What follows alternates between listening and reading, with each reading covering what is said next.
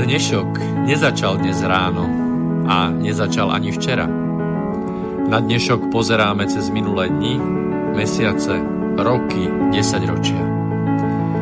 V relácii Inforovnováha hľadáme odpovede na otázky, na otázky, ktoré kladie sám život, najmä ten spoločenský a politický. Dnešok totiž naozaj nezačal dnes ráno. Je pokračovaním včerajška, predvčerajška, baj udalostí spred 50, 80, 100 a viac rokov.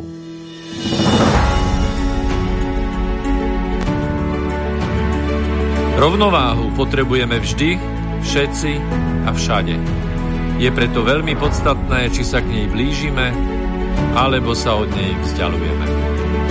Všetko totiž súvisí so všetkým. Počúvate reláciu Inforovnováha.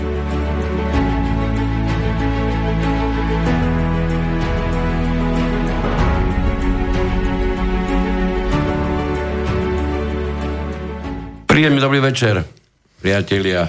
Dobrého slova, pohody a inforovnováhy. Na úvod prečítame niečo, čo napísal slávny Cicero v roku 48 pred našim letopočtom. Chudobný pracuje. Bohatý ho využíva. Vojak chráni obidvoch. Platca dane platí všetkým trom. Tulák odpočíva za všetkých štyroch. Ožran pije za všetkých piatich. Bankár okráda všetkých šiestich. Právnik sa súdi so všetkými siedmimi. Lekár zabíja všetkých osmých. Hrobár pochováva všetkých deviatich a politik. Politik žije zo všetkých desiatich. Cicero, rok 48 pred našim letopočtom. Bol to diabol, či vešte zdáky? Prvá dnešná otázka. Zmenilo sa niečo vážne od doby Cicera, keď toto napísal? No ja by som povedal, že v 81. pokračovaní inforovnováhy sa nezmenilo hlavne nič na tom, že od Mixpultu sa tu usmieva na mňa Miroslav Kantner a z druhého mikrofónu Peter Luknár. Dobrý večer všetkým. No a na zamyslenie, na zamyslenie ako keby sa nezmenilo nič. No a teraz je taká základná s tým súvisiaca otázka. Prečo sa nezmenilo nič? Za tých tisíce rokov, lebo to sú už tisíce rokov, sme sa ako ľudstvo nedokázali poučiť, prípadne sme nedokázali urobiť nič so svojím náhľadom na politika, ktorý či sa to niekomu páči alebo nepáči, žije e, z mozolov iných, rozhodne nie zo svojich a mnohí z nich, žiaľ Bohu, len tie mozoly ani na, to, na tom mozgu nemajú, čo by človek asi očakával najviac. Čiže čo sa nezmenilo od tých čias? No dá sa v zásade povedať, že, že človek ako ľudská bytosť e, funguje, alebo ľudská psychika funguje na základe porovnávania. Ne? Čiže ako taká procesorová jednotka, ktorá porovnáva niečo s niečím. Počkej, Zjavne... počkej, toto je, toto je príliš dobre, toto je príliš dobre. Na sekundu sa tu zastav, uh lebo tu sú dve veľmi podstatné veličiny spomenuté, to, čo si teraz povedal. Najprv vynechajme to, že, že porovnáva niečo a prosím ťa, poďme k tomu, s čím to porovnáva. No to je dobrá otázka. U každého človeka je to niečo iné, ale môžeme to na- nazvať všeobecne niečím ako slovom označiť slovom etalón. Čiže nejaká základná porovnávacia rovina, nejaký BIOS, keď to povieme počítačovou hantírkou. Už v tejto chvíli si hovoril pomaly čínske slovo, nevadí. No, Bio, s určitým základom a ten základ, e, základ je postavený na na tom, do akej miery je tá ľudská bytosť vedomá, čiže ako je to prepojené s vedomím a na základe toho etalónu potom všetky vonkajšie okolnosti, vzruchy, informácie, ktoré prichádzajú do danej ľudskej psychiky, tak sa porovnávajú s tým etalónom. A v Počkej. celej histórii, moment, v celej Aha. histórii ľudstva vlastne prebieha boj o ten, o ten etalón. Pretože podľa toho, kde sa ten etalón nachádza, podľa toho je tá spoločnosť viac alebo menej parazitická, alebo viac alebo menej súcitná a spolupracujúca. Mm, nie je to trošku o tom, že tá spoločnosť môže byť na, už od tej jaskyne až doteraz, tak vysoko pravdepodobne, ak by to teda okrem pohľavia malo byť čosi, čo sme neopustili a celý ten čas, tak s vysokou pravdepodobnosťou to bude parazitizmus. Hamižníctvo, to sa nezmenilo. Parazitizmus od tých čias a ešte si dovolím povedať, že aj pred Cicerom a ďaleko, ďaleko dozadu sa táto paradigma a tento etalón nezmenil, preto sme e, zjavne stále ešte ponorení v tom istom. Takže rýchlo zhrňme. Čokoľvek, čo ako informáciu, sme to zjednodušili, dostávame zvonka, jedno, či tá informácia je podávaná kým, čím, akým spôsobom, toto nie je dôležité.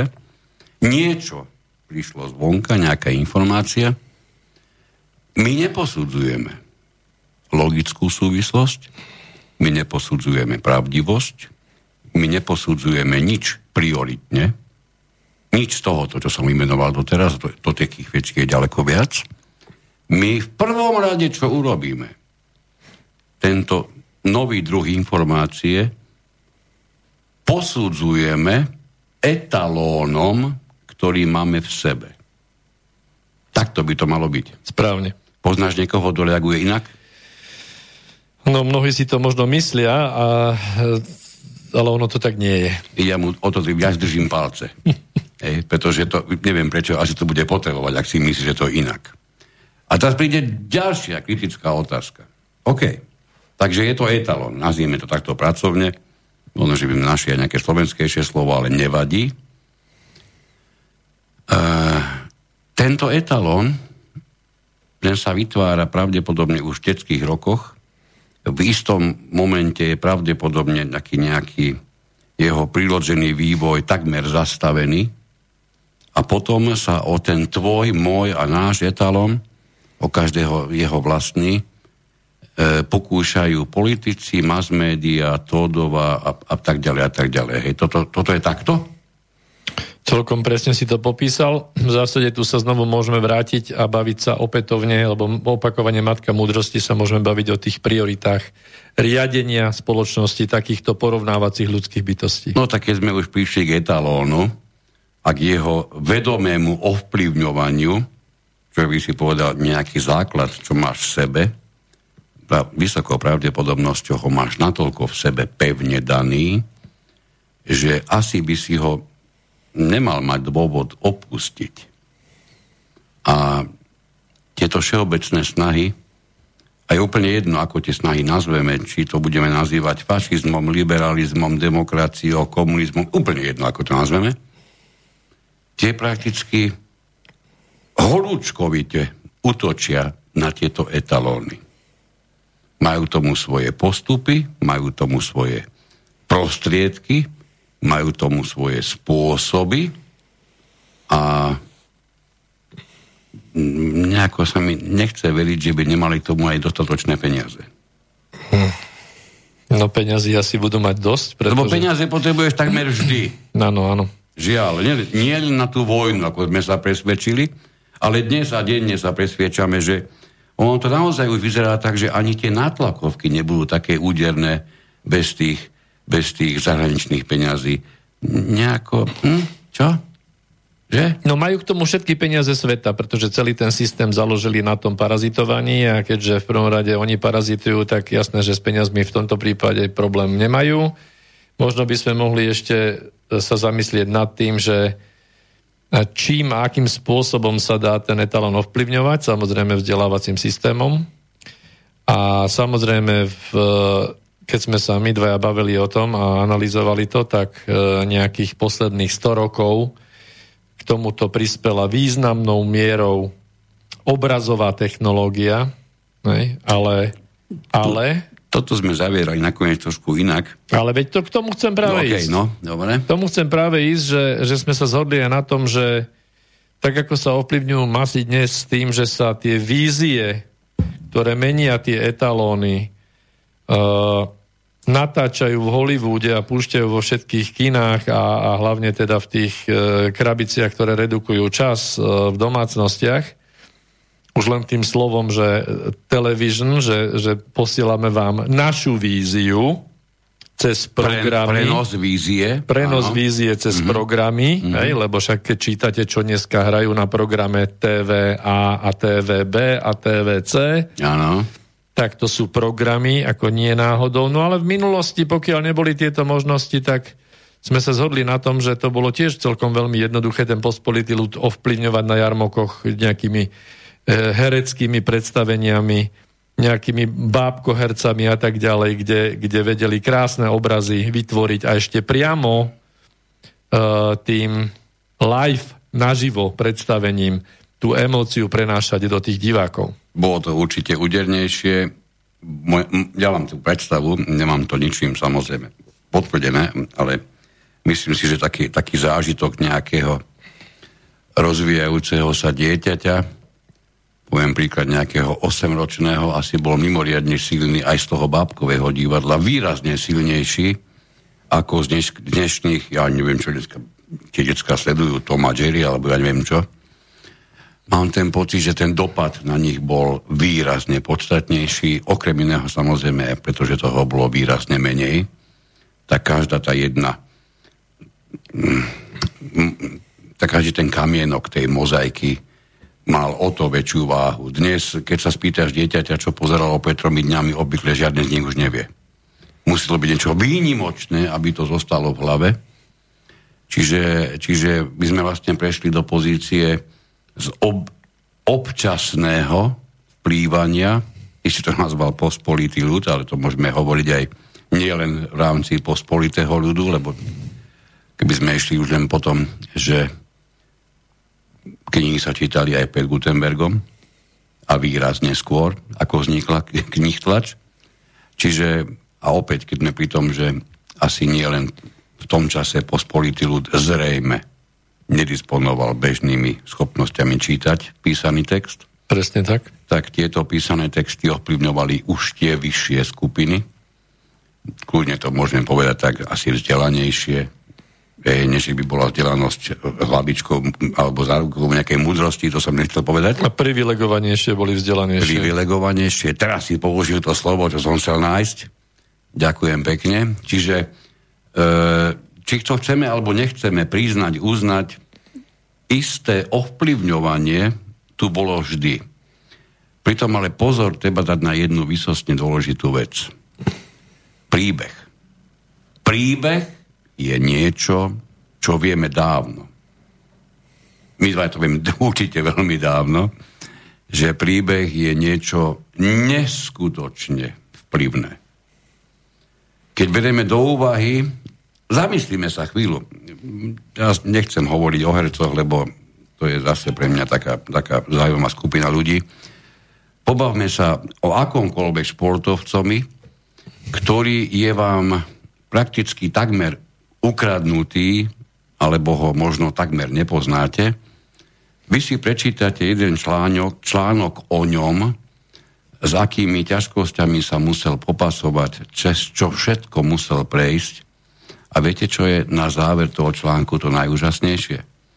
Že niekto, kto vám bol ukradnutý, niekto, kto ani ste nevedeli poriadne, že existuje, sa stal pre vás za tých pár minút, čo ste prečítali článok, použijem také spojenie súkromným hrdinom.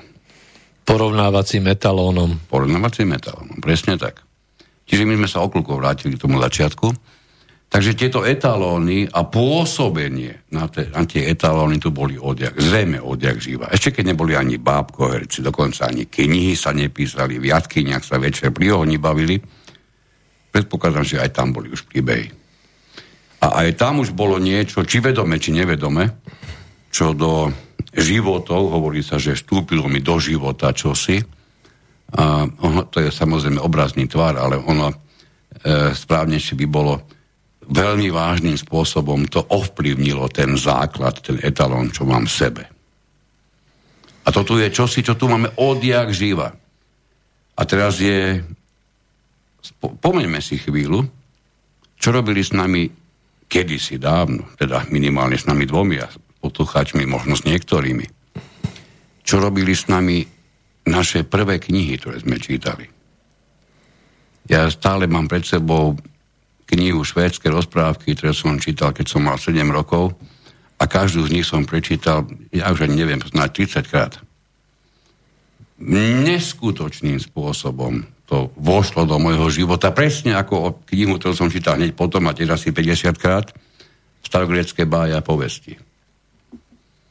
Hej, to naozaj, to vstupuje, a to je ten vek, ten vek tých 6 rokov, 7 rokov, je, je fantastický na vstup. Čo som tým chcel povedať? To je vrcholný vek na vstup tých informácií, áno. Čo som tým chcel povedať? Čo dostávajú na ovplyvnenie ich vlastných etalónov dnes naše deti v tomto veku. Prípadne možno naše vnúčata. No tak jednoduchý obraz podľa mňa.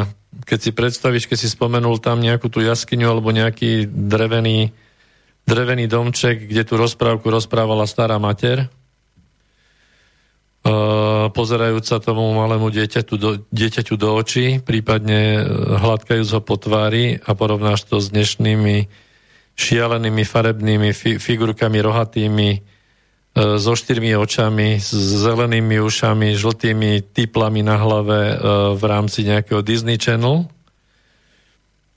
Tá, tak asi tam bude nejaký ten rozdiel, ten obraz, keď sa vám teda vytvoril jedného a druhého. To je rozdiel tých etalónov.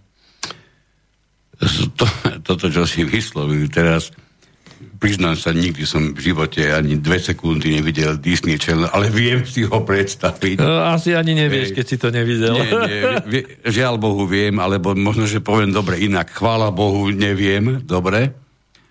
Lebo ja mám naozaj, naozaj neopísateľný, neopísateľné nutkanie myslieť si, že všetky tieto, tieto mm, pokusy o ovplyvňovanie nášho alebo teda ich detského základu sú tie na jednej strane, na jednej strane mimoriadne povrchné a na druhej strane až extrémne podlé. Nezabudnem, a toto musím spomenúť, aby sme nezostali len pri kritike, nezabudnem, ako nám do nášho rodinného života svojho času veľmi významným spôsobom vošlo jedno mimoriadne zaujímavé dielko, zhodov okolností z americkej produkcie, keď a volalo sa to, e, čo to bola, Vojna hračiek, súboj hračiek, ako, ako sa to volalo, Toy Story. Hej? Mm. No, v originále to bolo to Toy tak, Story. Na detve sa tak hovorí, hej? Toy Story. Príbeh hračiek, neviem už. Mm-hmm. Odpadňujem sa, že neviem si na ten názov spomenúť. A potom neskôr e, e, zo života mravca niečo v tomto zmysle. My sme celé repliky ovládali. A úžasné na tom bolo, že to nebolo o povrchnosti, nebolo to o krvi, nebolo to o prenasledovaní jednej skupiny druhov. Práve napríklad zo života, zo života mravca, opäť neviem, či hovorím správne ten názov, kde sa absolútne jednoznačne ukázalo, že zmysel existencie v mnohých a mnohých súvislostiach je spojený so schopnosťou spolupracovať. Ak ste to videli, určite viete, ako sa mravci, ako sa mravci nakoniec ubránili pred kobylkami, ktoré boli výrazne silnejšie a iba jedna z nich mala na svedomie, na vedomí, alebo brala na vedomie silu mnoho početnej prevahy mravcov, v prípade, ak si títo mravci svoju prevahu prvýkrát konečne uvedomia. Takže jednak vážne poučný a dovolím si povedať, že film, ktorý pozitívne, jeden z mála, bol to celovečerný kreslený film, jeden z mála pozitívne dokáže vstúpiť do života tých, tých tie mraky a mraky negatívnych, žiaľ Bohu, je, je výrazne, výrazne viac a potom ešte sú tie, ktoré už nie sú ani negatívne, ale tie, ktoré sú čisto ideologické. A tam je najväčší, najväčšie riziko, keď človek nevie, do čoho ide, nevie, čo tieto mladšie ľudské bytosti sledujú a prakticky postupne, každodenne stráca dohľad, nie že by ho mal mať absolútne nejaký tesný, ale absolútne stráca dohľad nad, nazvali sme to etalónom vlastného dieťaťa. Tak a vážení naši milí poslucháči, pokiaľ, pokiaľ ste ešte nezachytili celkom, že my vlastne nie náhodou hovoríme takýmto spôsobom, pretože sa snažíme popísať základy toho, čo sa tu deje a hlavne prečo sa to tu deje a, a čo sa musí stať, alebo aké sú tie, tie základné veci, ktoré sa musia posunúť, aby sa to, čo tu žijeme a v spoločnosti sa deje, aby sa mohlo zmeniť. A keďže hovoríme o spoločnosti, ktorú vytvárajú tie ľudské bytosti, ktoré majú túto psychiku porovnávaciu a ktoré ktoré boli vlastne vrhnuté do toho života na základe troch základných spínačov. Prvý spínač je najesť sa, druhý spínač je rozmnožiť sa a tretí spínač je ovládnuť stádo, hoci malé.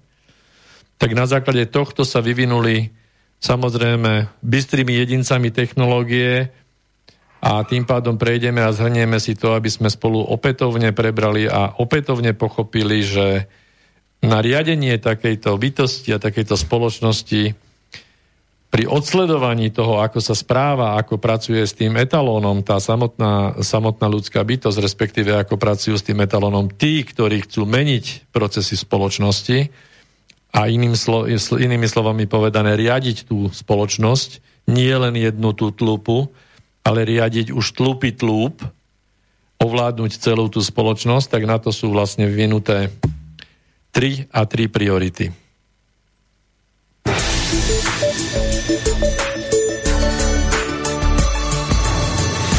Vyjadriť svoj názor, napíš na studiozavináč slobodnyvysielac.sk Slobodný vysielač, váš rodinný spoločník. Pridám k nám telefónne číslo do štúdia 0951 485 385, ak máte dobrý názor, s ktorým sa chcete podeliť s ostatnými poslucháčmi, samozrejme náležite krátky. Nemáme veľký časový priestor, prípadne ak máte otázku, ktorú viete stručne e, dať dohromady, budeme radi. Tak, prepač, prerušil som ťa, ale chcel som dať aby, aj možnosť, aby teda poslucháči, prípadne čitatelia mohli niečo napísať. Myslím, že to padlo celkom vhod.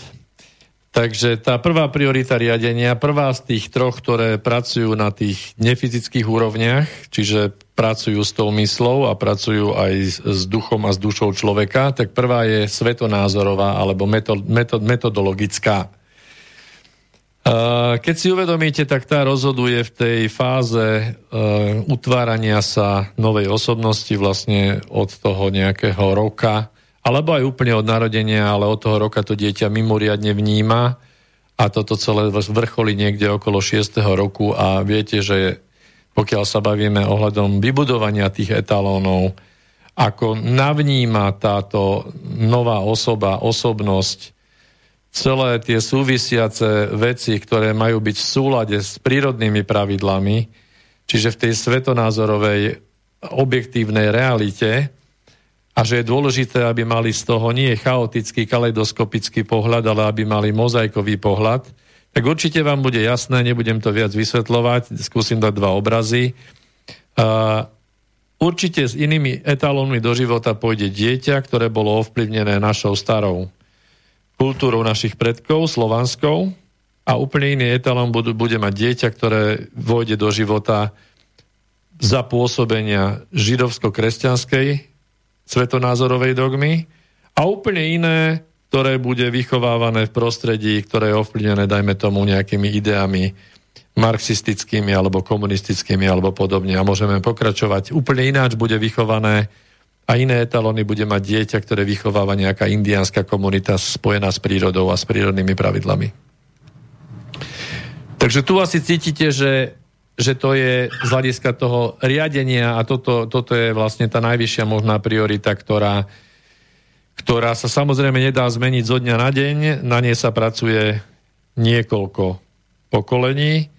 Zväčša hovoria, že dve stačí. Hej, Mojžiš krúžil 40 rokov v púšti, pretože menil etalón chodil do kruhu podľa starých tých zápisov a tváril sa, že hľadá úrodnú zem a v zásade iba čakal, kým dve pokolenia zhruba po 20 rokov sa vymenia, aby prišiel na nové územie s novým účelom a s, novým, s novou svetonázorovou prioritou. Áno, tých 40 rokov ani zďaleka nemôže byť náhodilých ako číslo v živote človeka. A kde sme my teraz? Ano, presne si mi do toho vstúpil. Keby sme povedali, že dnešný stav spoločnosti, tu máme 32. rok, alebo dobre, 31 rokov a pár mesiacov, tak sa blížime do, do tej 40 kde bude v spoločnosti vo velikánskej prevahe tá časť, ktorá ten, nazvem to, minulý režim prakticky vôbec nezažila.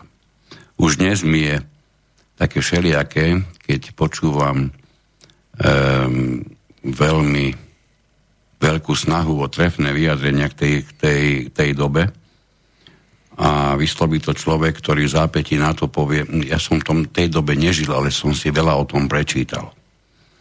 No, môj zlatý, nech to bol ktokoľvek a nech to vyslobil ktokoľvek, ja som si prečítal mnoho a mnoho z vojnového obdobia a ani náhodou.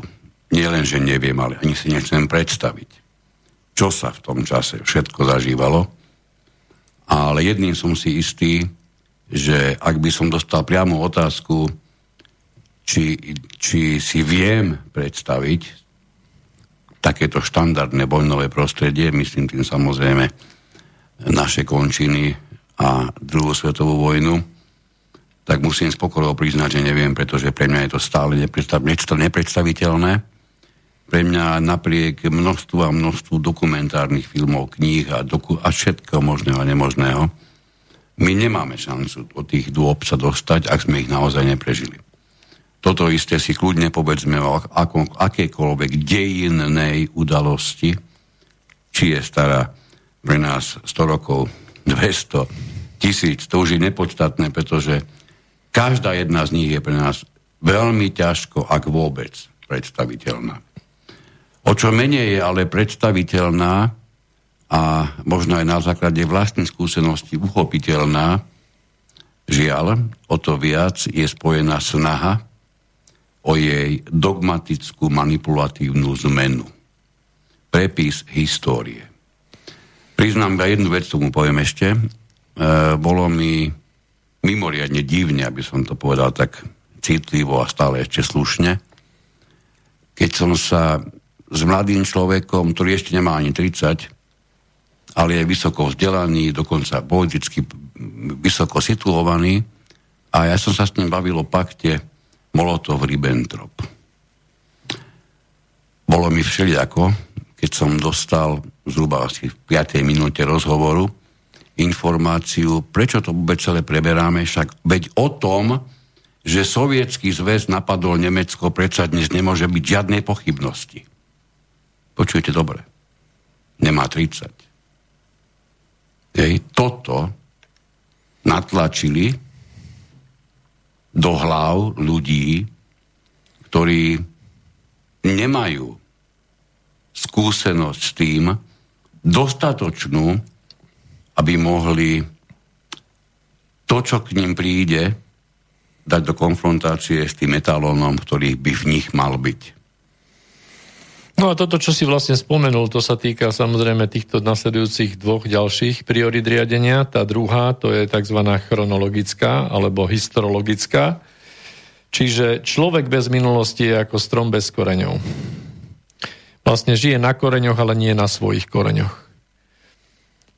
E, vo svojich génoch si nesie len to, čo si stihol nahromaždiť, kým ho presadili a aby si zachoval život, žije v cudzej nekompatibilnej kultúre, pričom srdce mu dobre hovorí, že sem nepatrí. Čiže cíti vnútorný rozpor. A na tejto priorite chronologickej, na tej sa pracuje v zásade systematicky. Keď by sme teraz mali uh, dať tému, že koľko starých dokumentov, ktoré sa našli, a bolo poprepisovaných, zmenených, ktoré časti boli doplnené, koľko starých dokumentov vo všetkých knižniciach sveta v danej ére boli, boli určité zväzky alebo knihy zničené, popálené, koľko statí histórie bolo poprehadzovaných vyslovene medzi sebou. Dobre počujete, hej, prehodené roky nejaké, dokonca roky pred našim letopočtom zamenili e, rokmi nášho letopočtu Možno som smelý to takto tvrdiť, nebudem to teraz ani obhajovať, ani sa nebudem ospravedlňovať, ale za mňa hovorím, hovorím takéto presvedčenie. Čiže a tieto veci nie sú robené náhodile. Nie je náhoda ani to, že sa hovorí, že históriu píšu výťazí. Presne tak. No potom poďme... Alebo, alebo ideme pripustiť, prepač, ideme pripustiť, že naozaj bolo nejaké obdobie v dejinách, kedy toto dnes mimoriadne zrozumiteľné pravidlo neplatilo? Naozaj vieme o jednom jedinom období, ktoré históriu popísali porazení? Aspoň o jednom jedinom. Vy, čo nás počúvate, vás napadlo také nejaké obdobie? Však ale pre... Ak vás napadlo, buďte takí dobrí, zavolajte, aj nás to zaujíma. Preto víťazi nevíťazili, aby porazení písali dejiny. Aha, a tu sme pri logike súvislostí. Čiže vojny sa nevedú len kvôli zlatu, len kvôli ženám, len kvôli peniazom, len kvôli hraniciam posunutým. Treba priznať, že sa vedú dokonca aj v rámci ideológie. Presne tak. A pozor, lebo v tej chvíli, keď priznáme, že sa vojny vedú v rámci ideológie, či sa nám to páči alebo nepáči, už vieme vytvoriť spojenie ideologická vojna alebo vojna o ideológiu. Nežijeme niečo také náhodou nejakých pár desaťročí práve na Slovensku? Presne tak, takže si načal tú tretiu prioritu v poradí, tú poslednú, no. ktorá sa týka nehmotných vecí, čiže to je tá faktologická, ideologická, uh, ideologická uh, priorita riadenia. A tu ide konkrétne o to, že či na danom území sa bude prejavovať nejaký systém ideologický, ktorý bude, dajme tomu, klásť dôraz na na tvorivosť jednotlivca, alebo či bude to ideológia, ktorá bude zameraná na, na kolektivizmus, na, na spoločnú tvorbu ne, nejakého kolektívneho riešenia, spolupráce, alebo naopak, či to bude nejaká ideológia, ktorá bude presadzovať akýkoľvek typ parazitizmu, alebo akákoľvek... E, akokoľvek skrytý typ. Akokoľvek skrytý typ, samozrejme, prípadne, prípadne ten sústavný súťažiaci, ne, neukončiaci proces, ktorý vyvoláva stres vlastne vo všetkých už mladých ľuďoch, či budem prvý, druhý, tretí, piatý, 8, Kriste Pane, posledný od konca, som ja horší alebo lepší. Takže táto ideologická priorita uh, v podstate už konkrétne na danom území sa uplatňuje cez ďalšie faktory, o ktorých si povieme za chvíľočku. Do jednej vec, nie, na jednu vec sa pozrieme. Hmm. Na, na jednu vec. Koho a za čo celé roky, či sú to médiá, dokumenty, filmy, dnes už moderné možnosti, ako sú sociálne siete, nech to je čokoľvek, s čím prichádzame ako s informačným polom do kontaktu, čo, alebo teda koho a za čo glorifikujú. A hneď, či sa nám to páči alebo nepáči, máme na polúdzi jeden, jeden z výsledkov naprosto jasnej ideológie, i keď možno v tomto prípade niektorí by o ideológii ako takej možno nehovorili. Ale ako chceme potom nazvať stav, kedy všeobecne glorifikujeme namiesto rodiča, nech je to mama, nech je to otco, ne, neriešim, ktorý sa rozhodol ohroziť vlastné zdravie, možno až život, ale pre vážne, zdravotne e, v problémoch sa ocitnúšieho potomka sa rozhodol darovať vlastnú ladvinu. Čítame o tak, takéto niečo? Hovorí o tom, prináša o tom informácie bežne Markíza? Aby som teda jedno, jedno z médií spomenul, nie že by som im nechcel robiť reklamu. Teda, že by som im chcel robiť reklamu. Píše o tom denník a v neposlednom rade, a musíme si dať aj sami sebe, tak trošku e, výstrahu hovoríme o tom bežne my? Nie. Je to tak neprirodzené hovoriť o tomto a glorifikovať takého rodiča. A viete prečo? Pretože my sme si zvykli glorifikovať niečo úplne iné. My sme si zvykli nie glorifikovať tohoto človeka s velikánskym srdcom, s vysokým stupňom morálky, mravnosti, zodpovednosti to v prvom rade, s extrémne velikánskou, mm, širokou e, náručou lásky. My zvykneme dnes už bežne glorifikovať niekoho, koho IQ je výrazne na nižšej úrovni, ako je bežné IQ padajúcej, zmrznutej tehly. Nevadí nám, že je to človek, ktorý je e, s chápaním sveta tak pozadu, že naša korytnačka možno o ňom vie viac. Stačí, aby sa na ihrisku pre 35 tisíc ľuďmi na ihrisku, na ktorom hrajú pán Boh vie prečo, a my vieme prečo, proti sebe dve 11 členné mužstva, aby sa vinou všetkých možných a nemožných okolností normálne vážne podkol loptu, ktorá pán Boh vie prečo skončí v sieti, na čo všetkých 35 tisíc ľudí sa ide zblázniť, pretože v tej chvíli sa pre nich stáva vrchol hej, momentálnej existencie. Tak tohoto, pardon, tohoto tupca tupého, zíkve nižším ako padajúca mrznutá tehla, toho meno si prečítate v všetkých médiách, na celom svete. O matke, ktorá darovala dieťaťu si neprečítate ani Mekefa. Ani dokonca ani v tej regionálnej tlači. Toto je výsledok ideológie. Alebo dobre poviem, aj toto. A to je výsledok e, preštelovania presne tých porovnávacích etalónov a potom sa nemôžeme čudovať, že nová generácia alebo mládež jednak sa nevie stotožniť s týmito vzormi, v úvodzovkách vzormi, pretože nie sú ani napodobiteľné často, alebo e, len zlomok, zlomok percenta mladej populácie dokáže niečo také nasledovať alebo nebude aj zopakovať a presne o tom toto tiež je.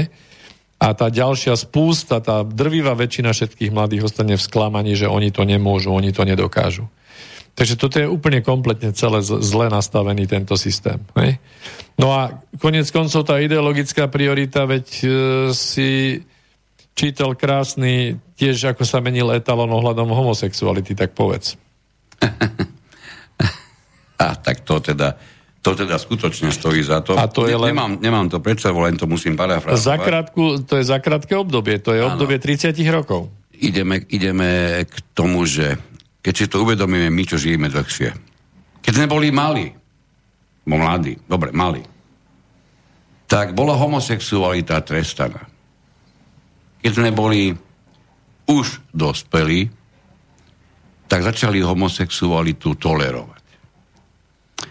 Keď sme sa dostali do vyššieho veku, zistili sme z rôzov, že homosexualita už je propagovaná. Čo vám poviem? Zostáva nám dúfať, že zomrieme výrazne skôr, ako bude homosexualita povinná. Asi tak. Ale smejem sa síce, ale neviem, či mi je až tak do smiechu, pretože to, čo sa deje poslednú dobu, čo sme si mysleli, že pred 20 rokmi, keby nám, po čo pred 20, pred 5, pred dvomi rokmi, keby vám povedali, že toto príde a toto bude ten etalón, toto bude to, čo bude rozhodovať o vás, či niekde vás pustia alebo nepustia, tak by ste povedali, že ste sa zbláznili. No, takže až tak by som sa moc nesmiel.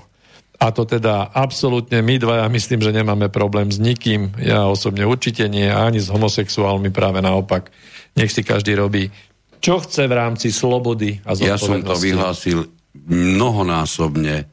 Ak to nie je profesionálny homosexuál, tým nemyslím, že zarába, na, zarába tým, že prevádza homosexualitu, tým, tým myslím, že zarába najmä tým, že presadzuje homosexualitu. To znamená, ak to nie je profesionálny homosexuál, nikdy som sa nepristihol pri tom, že by mi taký človek naozaj vážne vadil. Hej. Tak. Inak to poviem, čo si kto urobil v súkromí, je pre mňa nepodstatné. Dobre, dáme si, dáme si prvé víťazstvo, to je, to je, to je názov uh-huh. v latinčine, v latinčine Primo Victoria, ktorú nám dá švédsky Sabaton. Through the gates of hell, as we make our way to heaven, through the Nazi lines,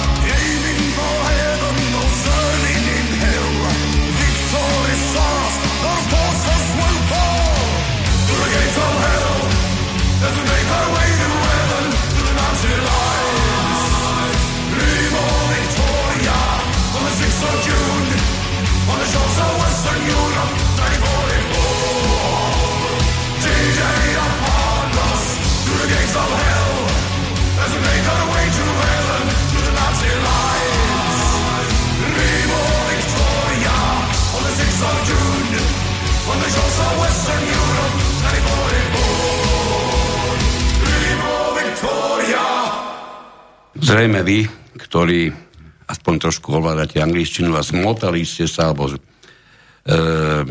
pochopili ste význam textu tejto pesničky, ste v nej museli zbadať, že som ju samozrejme posielal onomu mm, človeku, s ktorým som komunikoval o pakte Molotov-Ribbentrop, ktorý mi s absolútnou zaujatosťou tvrdil, že sovietský zväz preča napadol Nemecko.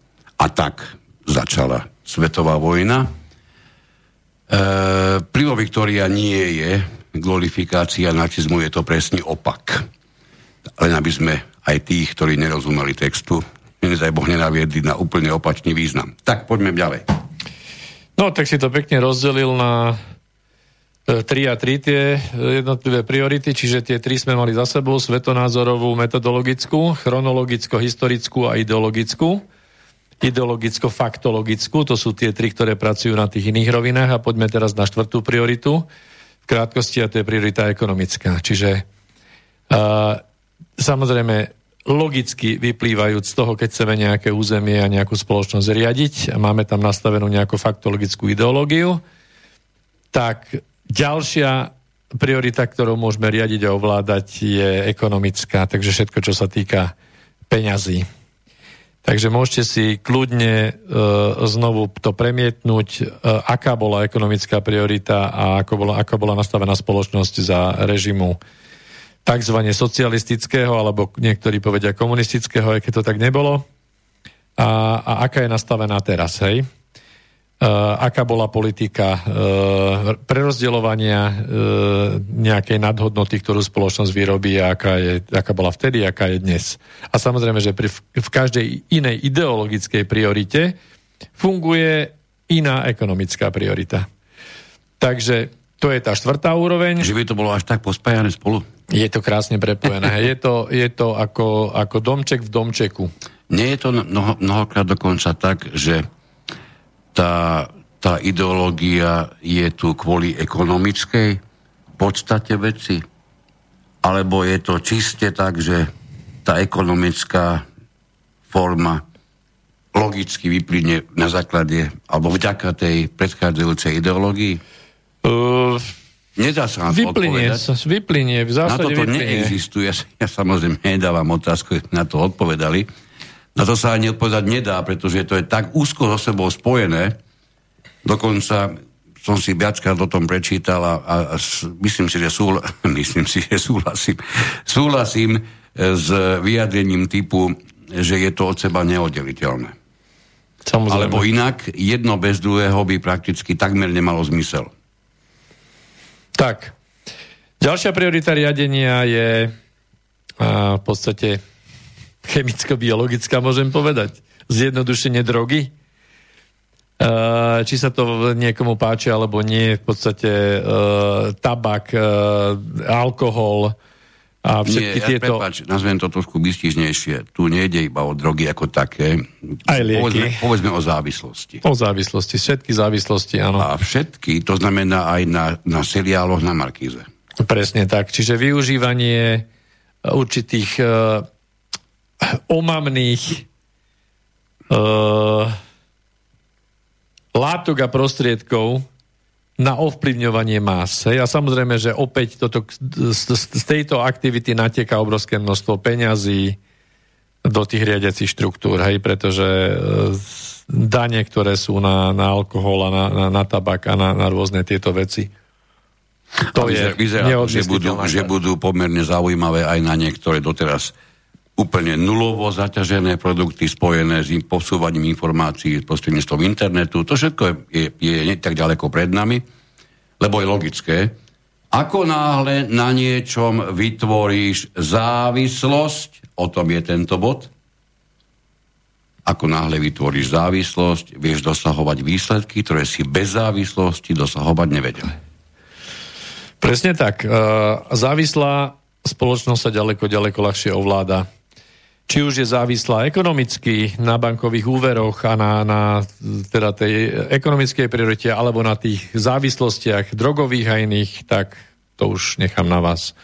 No a posledná priorita, keď všetko toto zlyháva, a v histórii sa tieto cykly opakujú, tak to posledné, čo riadiace štruktúry chcú samozrejme použiť, alebo to používajú zámerne v určitých cykloch na vyriešenie uh, nafúknutých finančných bublín, tak je to zbrojenie a, a zbranie ako také, čiže vojnová priorita. Riešenie tých krí, krízových situácií, keď sa spoločnosť už ináč nedá ovládať, alebo dochádza k nejakým stretom, tak sa to rieši vojenským spôsobom. Takže to je tá vlastne najnižšia šiestá priorita, to už je zle.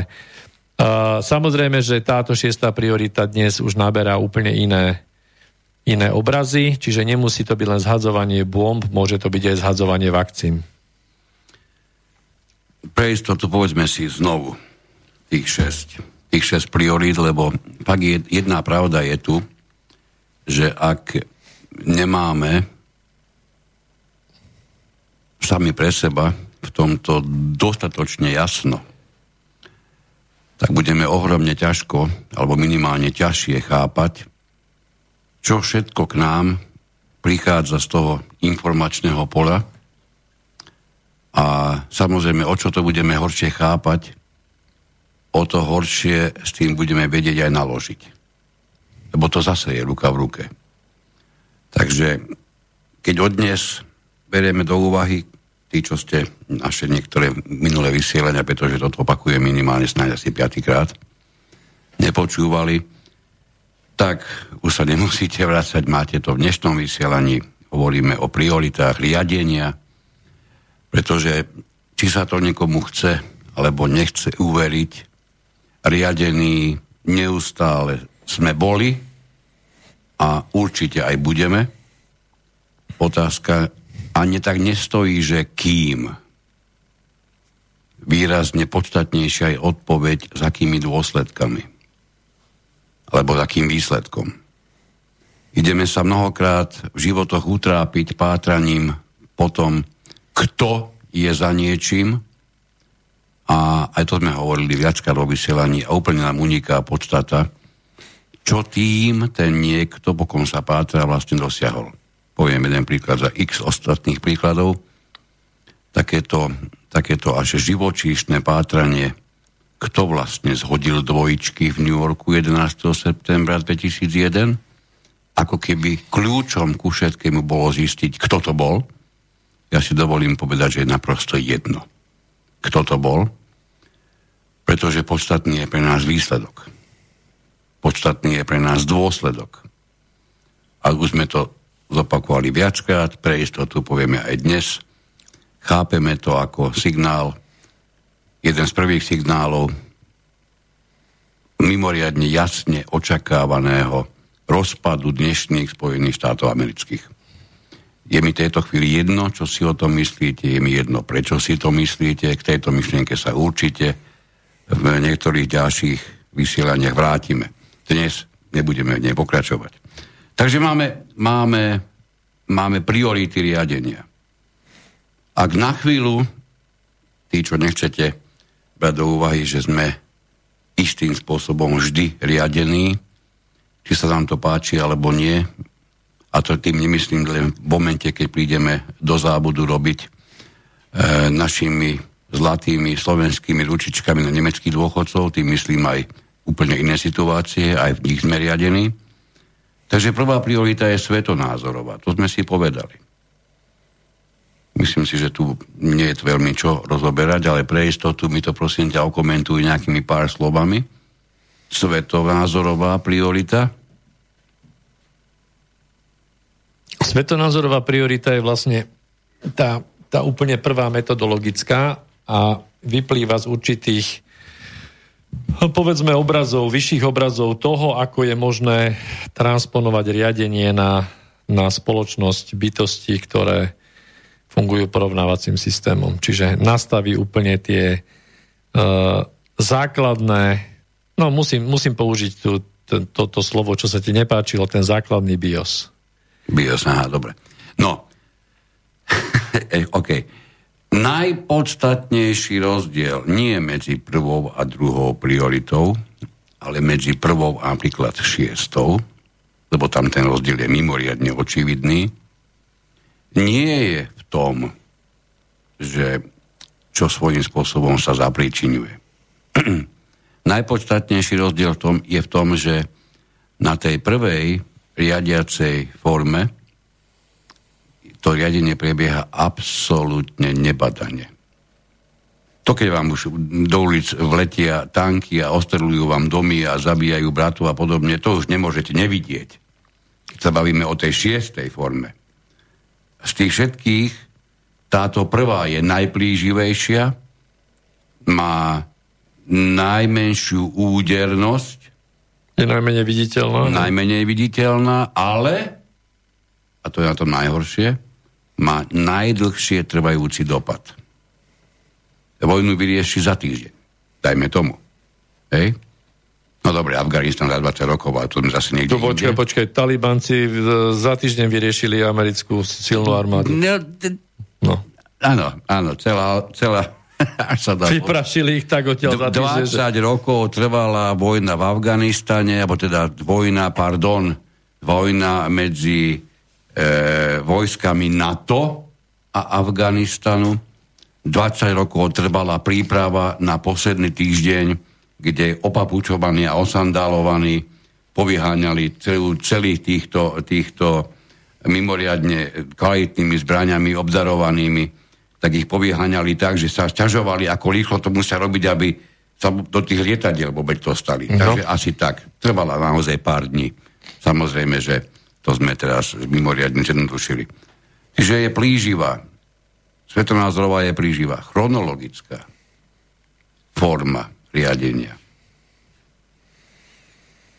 Chronologická, čiže zaoberajúca sa dejin, dejinnými súvislostiami a históriou, uh, má samozrejme uh, významný dopad, ale má časovo obmedzenejší. Čiže sledujeme v histórii vždy nejakú výťaznú skupinu alebo nejakú riadiacu štruktúru, ktorá ovládne nejaké niekoľko storočné obdobie a v ňom sa snaží v podstate vyčistiť všetko tak, aby, aby výsledok zodpovedal tomu, že vykorenil všetkých tých, ktorí nechce, aby eh, vedeli, kto sú, aby bolo možné s nimi manipulovať, aby bolo možné ich vykoristovať a samozrejme otočiť to všetko v prospech našich ľudí. Opäť už je viditeľnejšia ale nie tak ako, ako šiestý stupeň. Dobre, tretí stupeň máme ideologická forma. No ideologická forma, ideologická priorita uh, už prislúcha konkrétne danej ideológii, ktorá je presadzovaná na danom území s jasným konceptom, s jasným účelom. Je ešte krátkodobejšia z hľadiska dosahu. Jasné. A riadiace štruktúry v podstate ideologickú, štru, ideologickú prioritu menia a pretože keď nefunguje jedna, tak ju vymeníme za inú. Hej? A toto, toto vidíme, ako nám krásne uh, trockizmus z, z, zo Sovietskeho zväzu, kde neúspel, uh, vyletel a, a presťahoval sa do Bruselu a prichádza k nám s krásnymi eurofondami v úplne inom a novom šate. Inak povedané, toto posledné, čo si dal teraz, až by sa človeku chcelo povedať, že svojho času sme, sme dverami vyhnali e, trockizmus, niekto povie marxizmus z územia nášho štátu a to prakticky asi len preto, aby sa nám vo výrazne nevýhodnejšej forme vrátil oknami z Európy. Hej? Asi tak, asi Dobre. tak. Štvrtý stupeň riadenia ekonomické, ekonomické riadenie alebo ekonomická forma riadenia? No tá priamo súvisí s tou ideológiou a môž, môžeme si kľudne dať jeden obraz. Pokiaľ uh, sovieti opustili naše územie, tak uh, ostali nám naše banky, ktoré sú vlastne tým základným pilierom, pilierom Počkej, riadenia. opustili? Áno, keď odišli, Aha. Sovieti z nášho územia Aha. v 68. a nejaký ten čas to ešte trvalo, tak... Oni, počkaj, počkaj. Oni, ani, oni tie banky teraz, ani teraz vlastne... Za... Trošku, teraz sa trošku po, po, pohrávaš s, s opakom dejných udalostí. No. Oni neodišli v 68.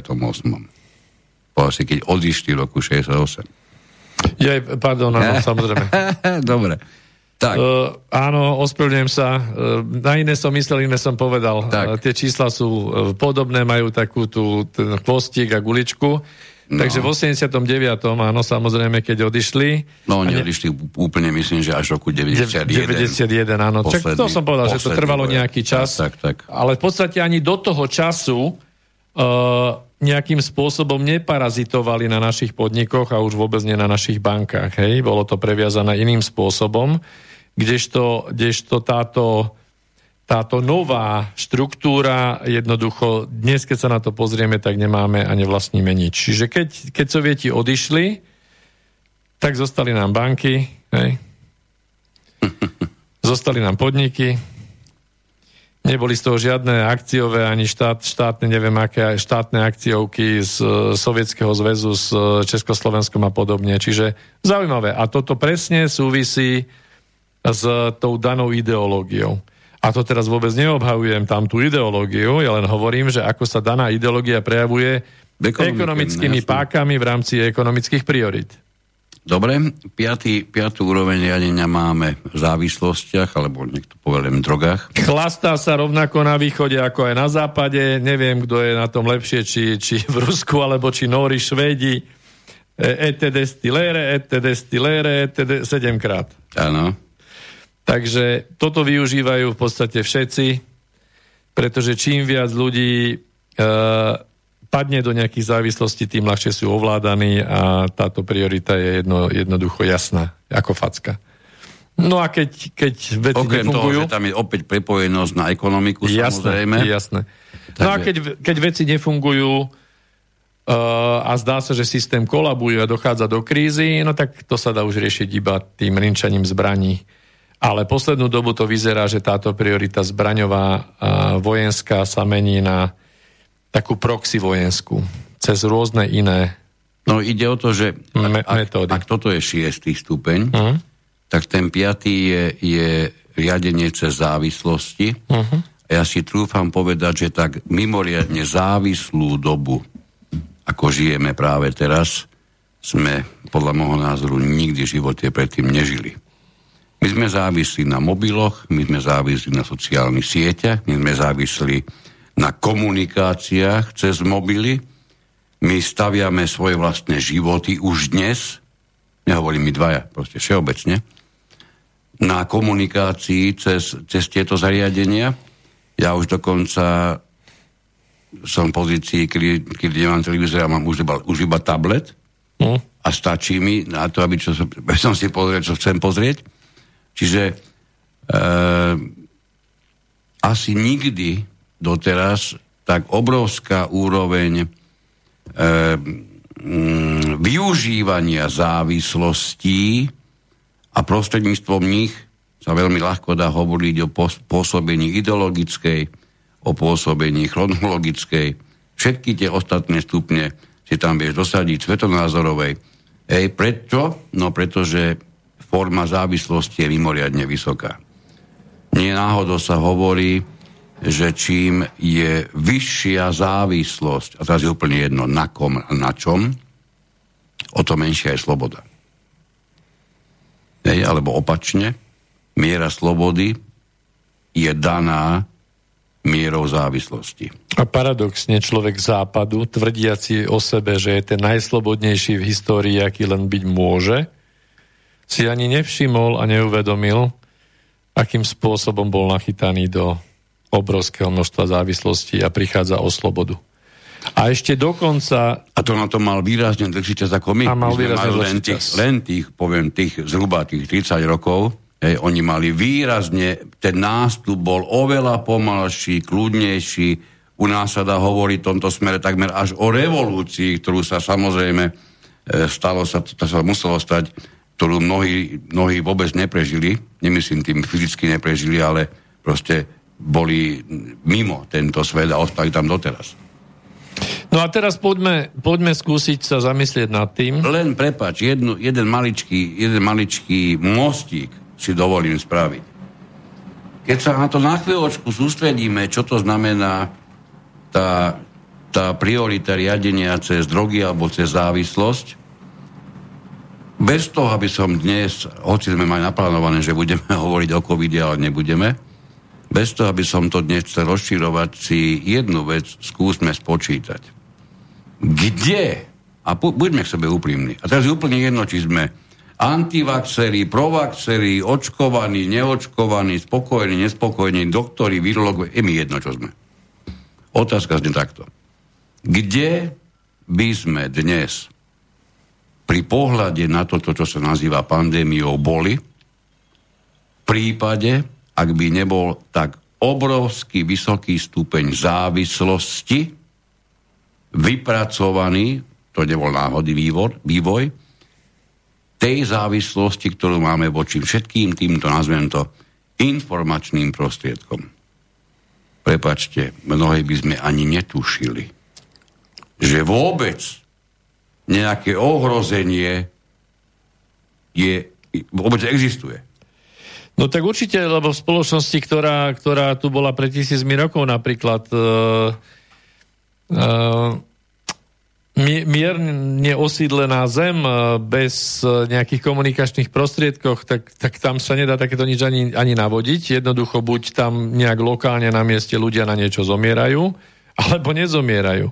Hej, ani sa to do vedľajšej dediny nedostane, keď tá dedina je dostatočne ďaleko hej, a cez bubny alebo niečo iné, alebo koňom sa to tam nedopraví.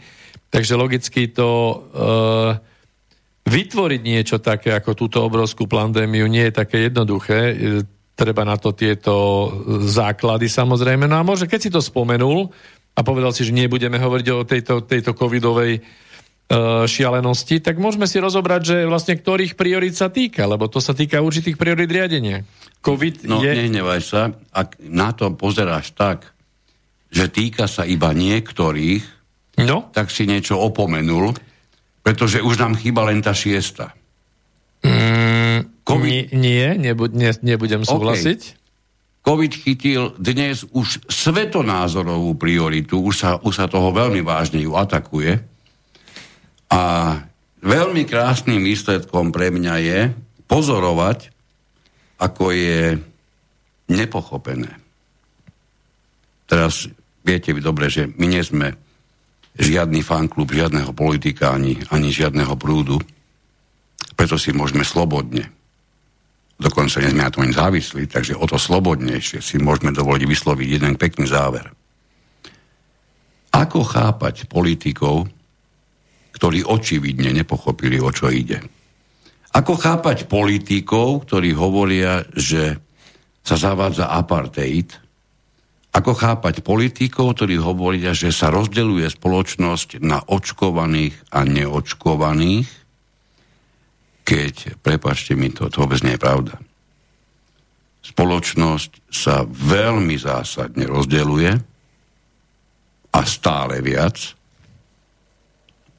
na tých, ktorí sú celou podstatou svojho bytia presvedčení o tom, že je potrebné si napíchať látku, o ktorej sa hovorí, že je experimentálna, minimálne ako sa o nej hovorí, že je vakcínou, a tým byť zodpovedný k sebe, k ostatným, dokonca aj k tomu nenávidenému susedovi, Hej, proste to je jedna skupina ľudí. Toto je skupina. Ja medzi nich neradím tých, ktorí si túto, niekto hovorí včeličku, nechali do seba narvať len preto, lebo sa im nechcelo chodiť každý týždeň na testy, alebo len preto, že chceli ísť na dovolenku, prípadne nechceli mať neustále nejaké otravovanie a s nejakými papiermi sa niekde preukazovať. No a samozrejme a v neposlednom rade uverili, že, že to je sloboda. Hej? Ale to sú dve úplne odlišné skupiny. To sme, ak si myslíme, že toto je jedna a tá istá skupina, prepačte, zlyhali nám pozorovacie schopnosti pretože tá, tá skupina je len tých, ktorí sú hlboko vo svojom vnútri presvedčení o tom, že nič nemohli urobiť správnejšie, ako sa ich zaočkovať. A pozor, z pohľadu medicínskeho A teraz potom všetky, všetci tí ostatní, to sú tí druhí. Základná otázka, koľko je tých prvých? Koľko percent zo všetkých Slovákov sa dá zaradiť do tej prvej kategórie. To, znamená tých, ktorí sa dali zaočkovať, pretože sú presvedčení, áno, že ide o medicínsky áno, problém tak. a chcú to riešiť, že sa naozaj áno, boja choroby. Je im ukradnuté prechádzanie hraníc, je im ukradnuté, či sa dostanú do fitnesska, alebo nedostanú, to je druhoradá vec. Iba sa boja o, o ochorieť a o život. či sa boja. Proste to nie je iba o, o, o strachu, hm? To je hlboké vnútorné presvedčenie o tom, že toto jediné je správne, čo, čo by som mal urobiť. Koľko ich je percent? Hm?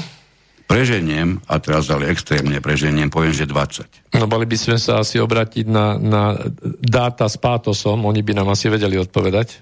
Či som to nejak pre- prehodil? Prepač, e, musím zostať pri tom, čo som, čo som tvrdil už takto pred rokom a, pred rokom a pol, že nie som ešte v pozícii, aby som veril akýmkoľvek číslam, ktoré túto šialenosť prevádzajú, tak pri, dovol, ostanem pri tom. No. Čiže znamená to, že je ich niekde. Budem naozaj fanúšikom tejto skupiny chvíľu. Poviem, že ich je 20%. Títo svoje rozhodnutie neopustia. Títo nič na tom nezmenia. Oni sú hlboko presvedčení. Všetci ostatní, a teraz bez rozdielu, či sú vakcinovaní, či nie, budú a sú už teraz v tej druhej skupine. Rozdiel medzi vakcinovanými a nevakcin- nevakcinovanými je v tom, že vakcinovaní budú výrazne, musím použiť expresívny výraz, aj keď nie ešte po desiatej, vakcinovaní budú výrazne nasratejší ako nevakcinovaní.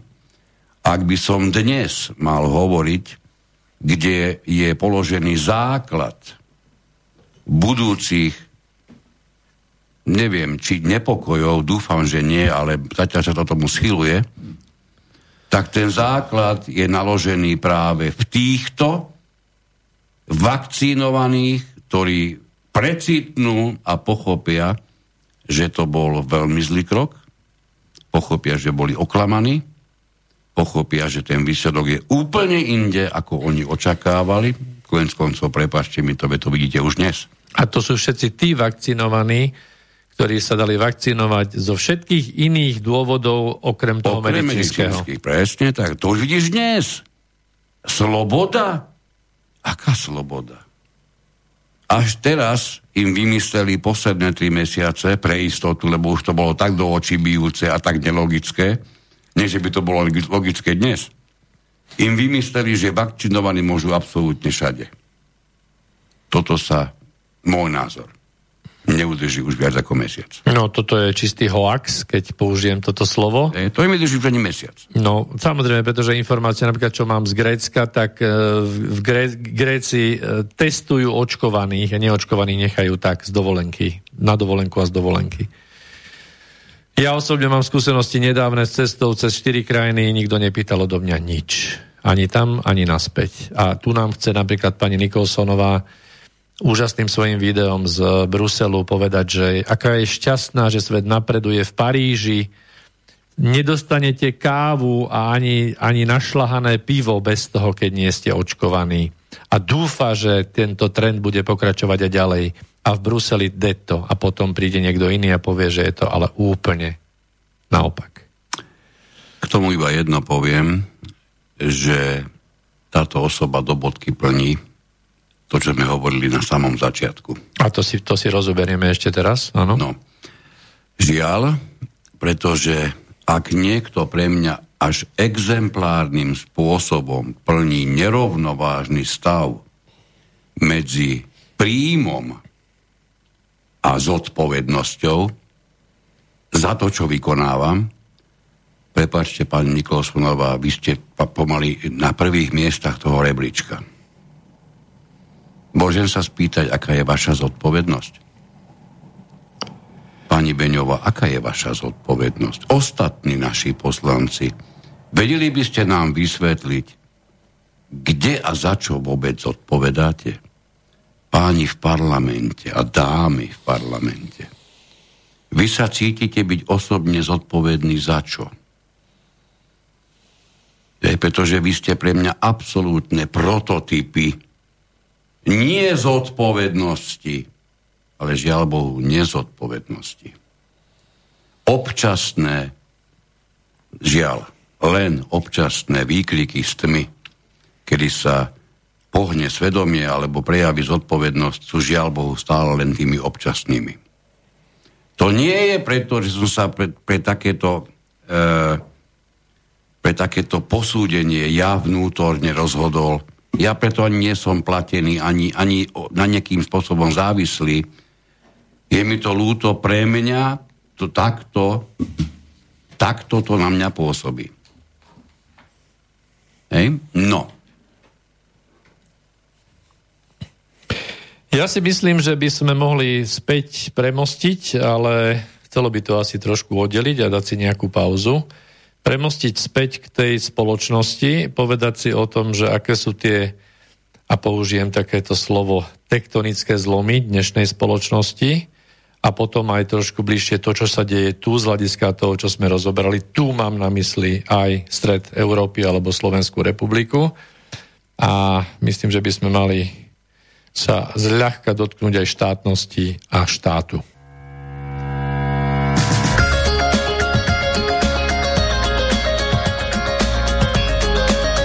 Počúvate slobodný vysielač.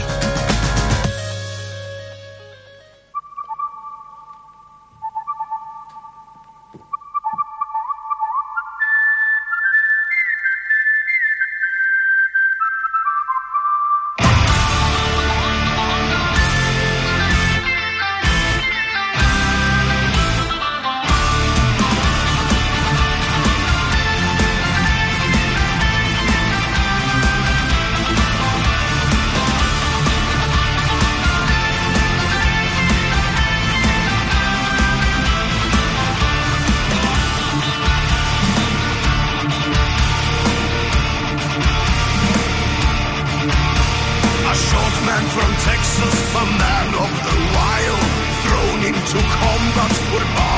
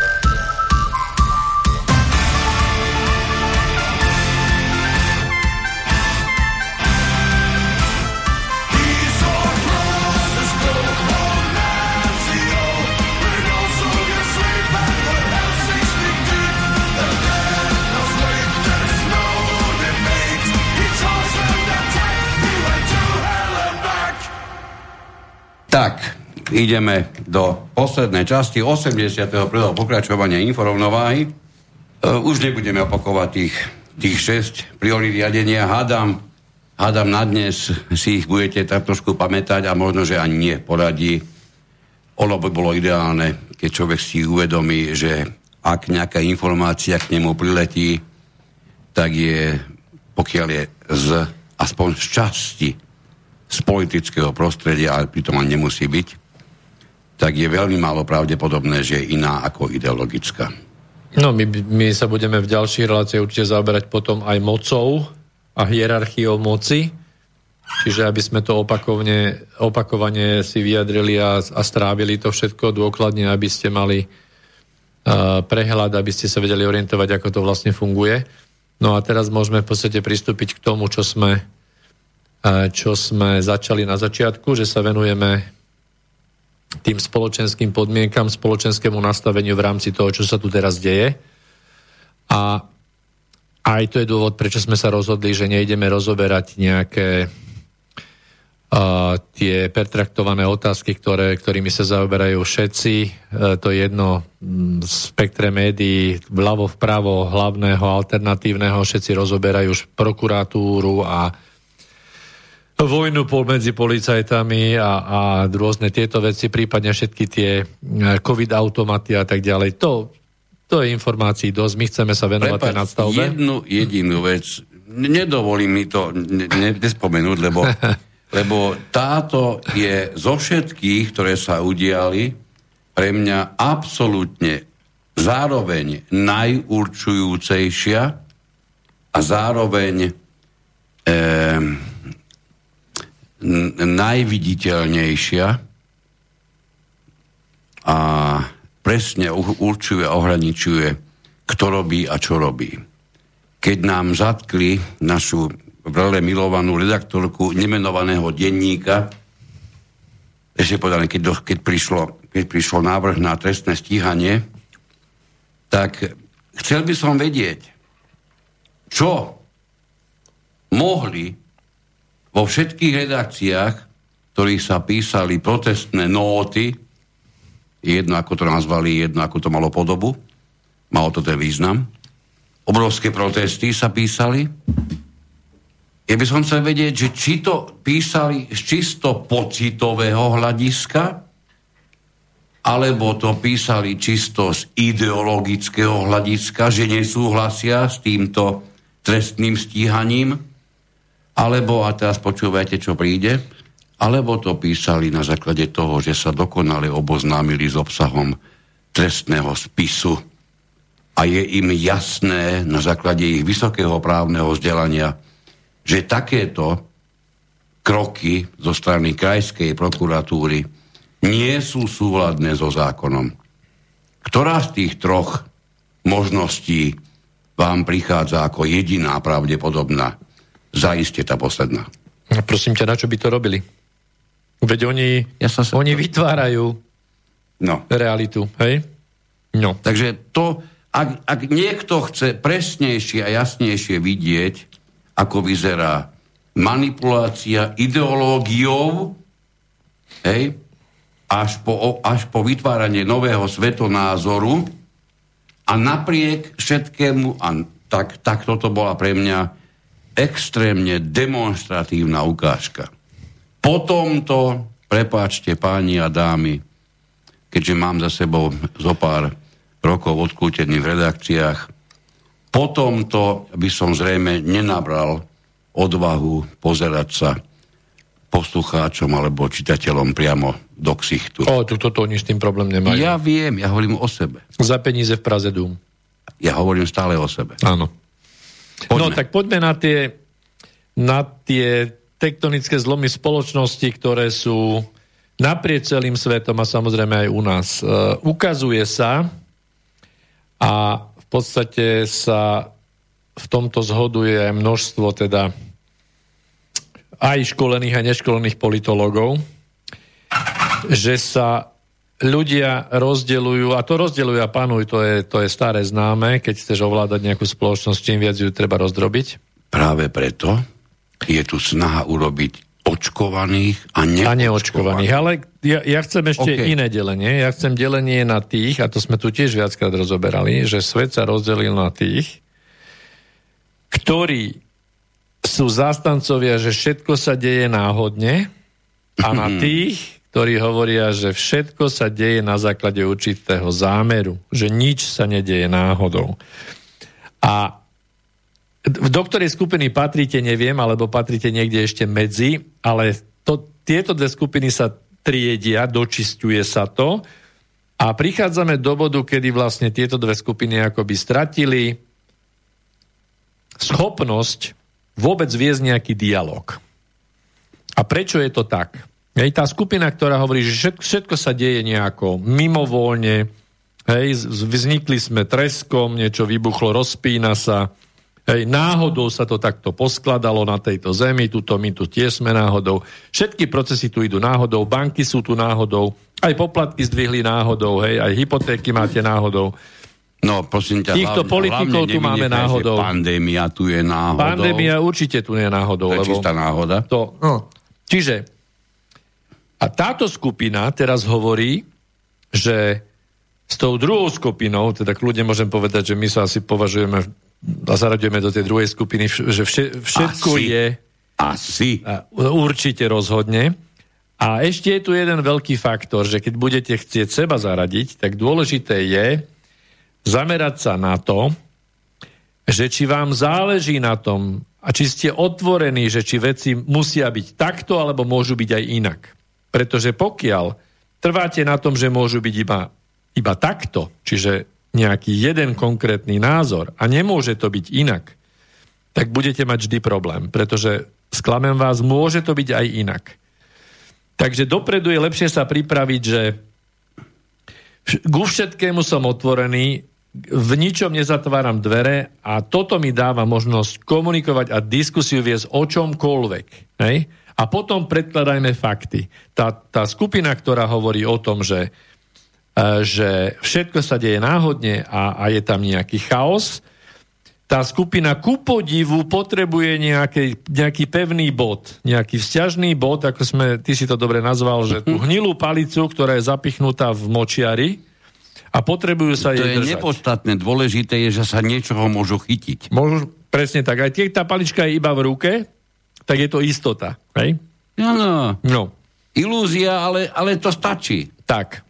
To čiže, je ilúzií. Čiže kam toto pôjde, neviem, tieto dve skupiny sa oddelujú stále viac a nevedia viesť dialog. A samozrejme vytvára to celé spektrum názorov. Z jednej strany toho spektra extré, extrému na jednej strane až po extrém na strane druhej. Druhý ten zlom je a bude a bude sa zvýrazňovať, tak ako si ty už predznačil, je medzi, nie medzi očkovanými a neočkovanými, ale medzi očkovanými a očkovanými. Mm-hmm. Ja v rámci, v rámci nejakej komunikácie s mojimi známymi, z ktorých tiež veľa je zaočkovaných, ale boli to zaočkovaní z iných ako medicínskeho dôvodu, ne? tak vidím, ako reagujú na tých ktorí to obhajujú, lebo boli očkovaní z medicínskeho dôvodu. Čiže tu sa vytvára jedna obrovská vojnová línia medzi dvomi skupinami očkovaných ľudí. My. Ja som tým pôvodne dokonca chcel aj začať celú túto pasáž okolo, okolo tzv. pandémie, lebo si myslím, že už každý sme to nejakým spôsobom zažili, že máme diskusiu niekde, je jedno s novými ľuďmi, so starými priateľmi, nepodstatné, a vždy niekto zvrtne reč na to, či je niekto zaočkovaný. Čo je neuveriteľné, naozaj sa mi to potvrdilo veľakrát už, je, je to, že tí, čo sú neočkovaní, dosť často sa mi to stáva, nepotrebujú o tom ani diskutovať. Čo je ale fantastické, sledovať to. A je to, ako hovoria e, na severe Slovenska, signifikantné, že reči sa, alebo teda, áno, reči sa obvykle chopia zaočkovanci, ktorých pracovne medzi sebou teraz nazveme, ktorí sú zaočkovaní z vypočítavosti. Čiže nie z presvedčenia. Pretože oni nejako vnútorne pociťujú potrebu vysvetliť, že síce sú zaočkovaní, ale to len preto, lebo na dovolenku chceli ísť. Alebo vám iný povie to len preto, lebo zamestnávateľ to po mne chcel. A iný vám zase povie, tak zaočkovaný som, dokonca nieký tak, že až žiaľ, zaočkovaný som, e, ale to len preto, aby som nemusel chodiť každý týždeň na testy. Hej, milión dôvodov, ani jeden z nich nie je medicínsky, to je presne, čo sme už dneska hovorili. Čiže už len toto, keby som vnímal svojho okolia, tak musím povedať, že to, čo som povedal predtým, že 20% je tých hlbokých presvedčencov, no tak ak by som posudzoval svoje okolie, tak ich nebude ani 5%. No a ja som v rámci diskusí v takýchto skupinách, kde sú teda aj, aj títo z tej prvej skupiny zaočkovaní z medicínskych a zaočkovaní zo všetkých iných dôvodov a nezaočkovaní, už veľakrát musel zasiahnuť spôsobom, že prosím vás, kašlite na to, veď e, sme skupina nejakých ľudí, ktorí sa poznáme na základe niečoho úplne iného a nebudeme predsa, predsa nejaké tie priateľstvá, tie nejaké staré e, zakorenenia, nejaké staré vyvážené účty búrať len tým, že, že niekto si dal alebo nedal včelu z takých alebo onakých dôvodov. Proste zachovajte kľud, prosím vás pekne. Uh, jednu vec, nesmieme, nesmiete sa dať rozhádať a rozdeliť. Rovnako treba prejavovať uh, rešpekt pred rozhodnutím niekoho, kto sa dal zaočkovať aj v tej prvej skupine, rovnako ako aj v tej druhej. Proste rozhodoval sa za nejakých podmienok, urobil najlepšie, čo vedel a čo. Hej? Takže takto by som to povedal, jednoducho mali by sme ako spoločnosť držať pri sebe, pretože tu ide o úplne iné veci. Tu ide o preformátovanie spoločnosti, tu sa dejú na tých prioritách obrovské zmeny a tie sa dejú aj v rámci riadenia našej krásnej malebnej krajiny pod Tatrami a s Dunajom. A tu by som teda nadviazal na to, že čo sa vlastne teraz deje a nie teraz na tej mikroúrovni týchto, týchto súbojov nejakých postavičiek v rámci tých bojujúcich mocenských skupín, ktorým nejde o nič iné, iba vlastne príživníčiť, čiže a, my sme sa vlastne zhodli na tom, že tie mocenské skupiny v podstate fungujú celosvetovo a vždy fungovali tlupa proti tlupe. A v prvom rade o moc a o, o prostriedky a až v druhom rade a, s nejakými úmyslami vraždiť. Čiže a, keď sme to premietli, že je to nejaký súboj mafií, tak pri slove mafia sa každému vybaví taká tá negatívna konotácia, veď to snad nie je mafia, lebo mafia to sú tí, ktorí, ktorí v tichosti odpália nejakého člena tej druhej skupiny a strčia mu, e, strčia mu rúžu do, do úst. Tak takto to nie je.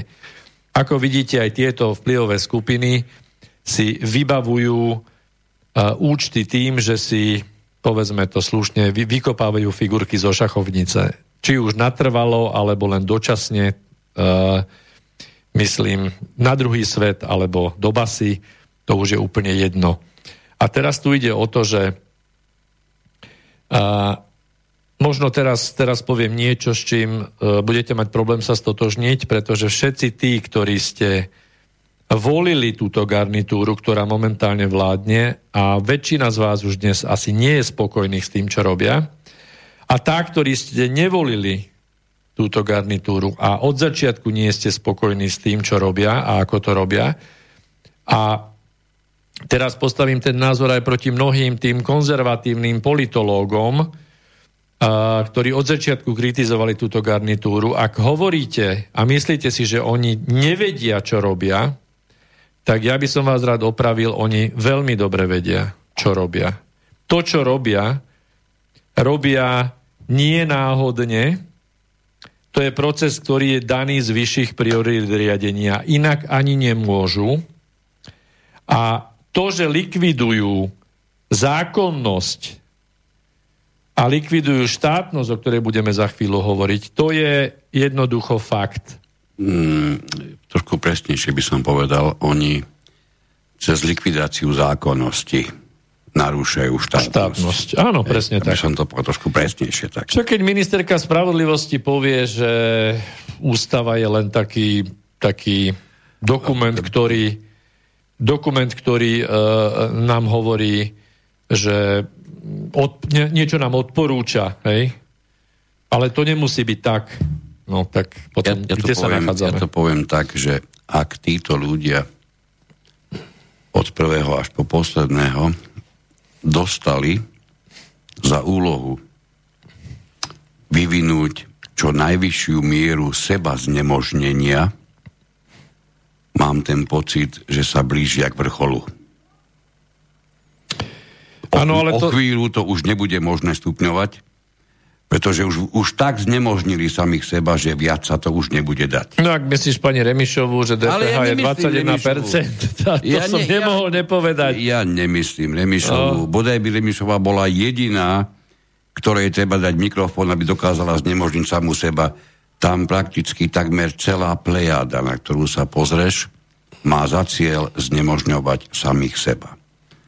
Ono, e, nebudem menovať, lebo do istej miery to, tohoto poslanca e, si vážim za iné kroky, ktoré urobil, ale pre mňa bolo mimoriadne zarážajúce, keď sa vyslovil jeden z poslancov vládne, vládnúcej strany, tej najvládnúcnejšej, na otázku typu, čo pre Boha hľadá minister financií v skupine, ktorá je vytvorená ako pracovná na, na zachovanie právneho štátu, či ako si ju nazvali, veď vieme, o čo ide, teraz už robia 8 hodín denne údajne. Tak na to bola, na to bola otázka, ak, kde som sa, e, pretože poznám stupeň vzdelania toho človeka, keď niekto je PhD, tak nebude úplný idiot. Jeho odpoveď bola zrejme poplatná úlohe, ktorú dostal. Nemal by byť. Nemal by byť, áno, dobre hovoríš. Ale zrejme tá odpoveď bola poplatná tým kartám, ktoré sú, im, ktoré sú mu rozdané pretože ja si myslím, že tá otázka je devastujúca a umiestnenie tohoto človeka, ktorý by mal byť niekde inde umiestnený do tejto skupiny zrejme je, je zlým snom je, alebo zlým vtipom, tak e, zo strany tohoto poslanca s vysokým vzdelaním prišlo odôvodnenie. On tam je preto, keby náhodou z práce tej skupiny vysvetlo, že je potrebné vytvoriť ďalšie miesta pre sudcov alebo iných pracovníkov týchto inštitúcií, o ktoré ide, tak je potrebné predsa vedieť názor ministra financí, či na to máme dosť peňazí.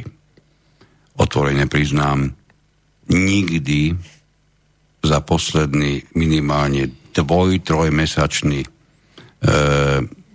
dvoj, trojmesačné obdobie som sa necítil horšie ako po tomto vyjadrení, pretože pre mňa tá stupidita, ktorá je vlastná tejto garnitúre, skutočne v tomto vyjadrení nabrala jeden z vrcholov.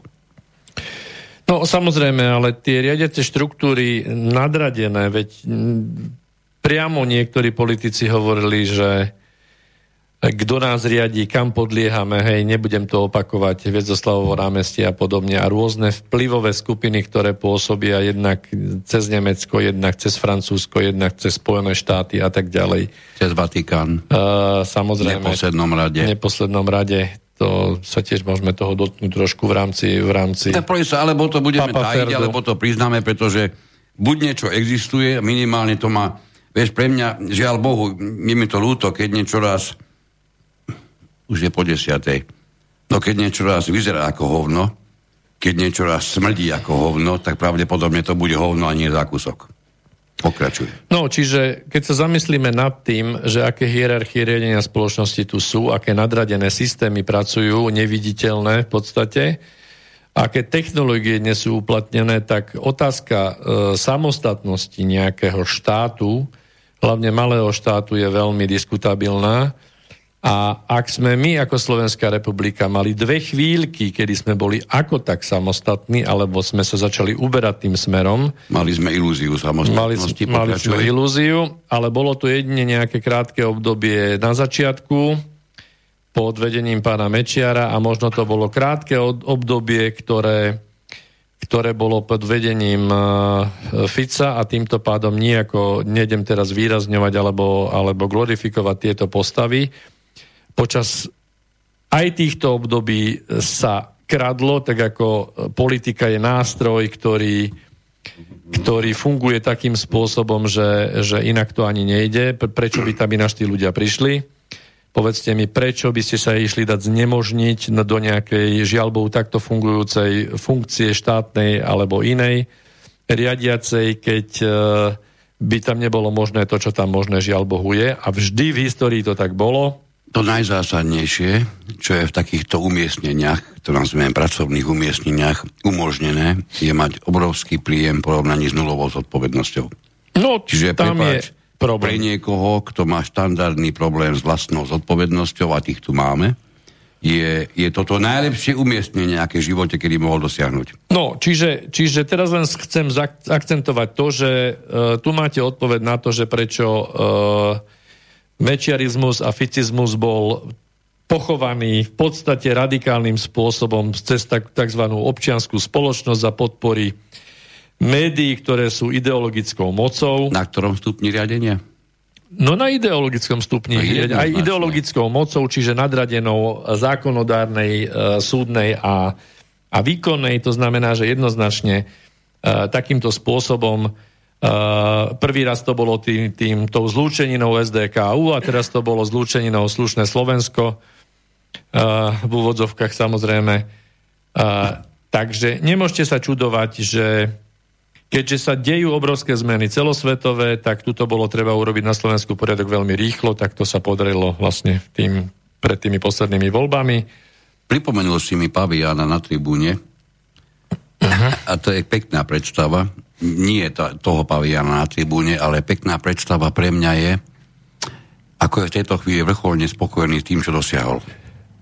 Mne sa, mne sa páči, ako tam, kde je v tejto chvíli, lebo už nechodí na námestia, už tam nepa, nepavianuje, čiže on doma so 100% istotou chrochtá blahem a tá predstava, ako tento pavián chrochtá, je pre mňa zaujímavá. Pokračuj. Tak ale herci, oni mali vždy svoje role a vždy boli poplatní. Nie, prepáč, oni boli, vždy, oni boli vždy hercami. Vždy boli hercami No a samozrejme, iba o peniaze ide, o nič iné nejde v živote, no. Nie, to si nepovedal vôbec presne. Veľakrát som ti to už hovoril. O peniaze ide až na prvom mieste. Až na prvom. No. A poďme teraz k tomu, k tomu štátu, hej, pretože táto garnitúra veľmi dobre vie, čo robí.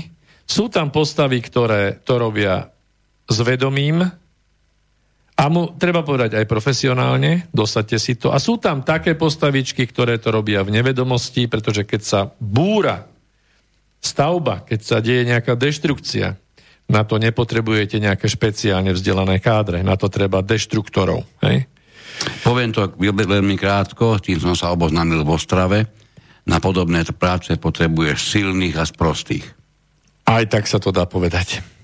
No, no a tak sa destruuje. Tak a štát, štát, ktorý tu máme, keď sme my viedli tú diskusiu ohľadom dnešného vysielania, sme sa bavili, že uh, či je dôležité zachovať tento štát alebo nie z hľadiska budúceho vývoja. A otázka je teraz taká, že aké funkcie štát má a aký je vlastne budúci vývoj, aký je vývoj v rámci tých tých e, prírodných pravidiel, ktoré, ktorým, ktorými spoločnosť je riadená tak či onak. Hej? No, uh, tu si zabrdol do, do úplne novej témy, ktor, na ktorú neviem, či nám bude stačiť nejakých pár minút. No, tak lebo, to skús... lebo štát a štátnosť je rozdiel? Inak, jednak pochopiteľne, že je to rozdiel a jednak tu máme ďalšie výrazivo, ktoré sa v tom, tomto informačnom poli ako priestore neustále niekde stretá, naráža na, sebe, na seba, spája sa a pritom to nie je zase až tak, až tak spojiteľné mnohokrát, ako to, vyzer, ako to chce vyzerať zvonka. Máme tu nacionalistov, máme tu národovcov, máme tu kadekoho, kto sa o tú štátnosť nejakým spôsobom opiera a otiera. Mňa by vždy zaujímala jedna jediná vec z týchto, handlivo sú dokonca niektorí volali hej Slováci, hej.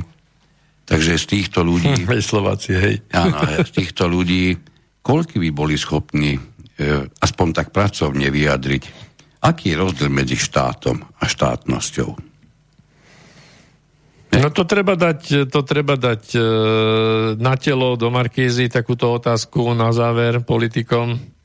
A možno by sme boli prekvapení. No tak si povedzme, že čo tu teda je štátnosť.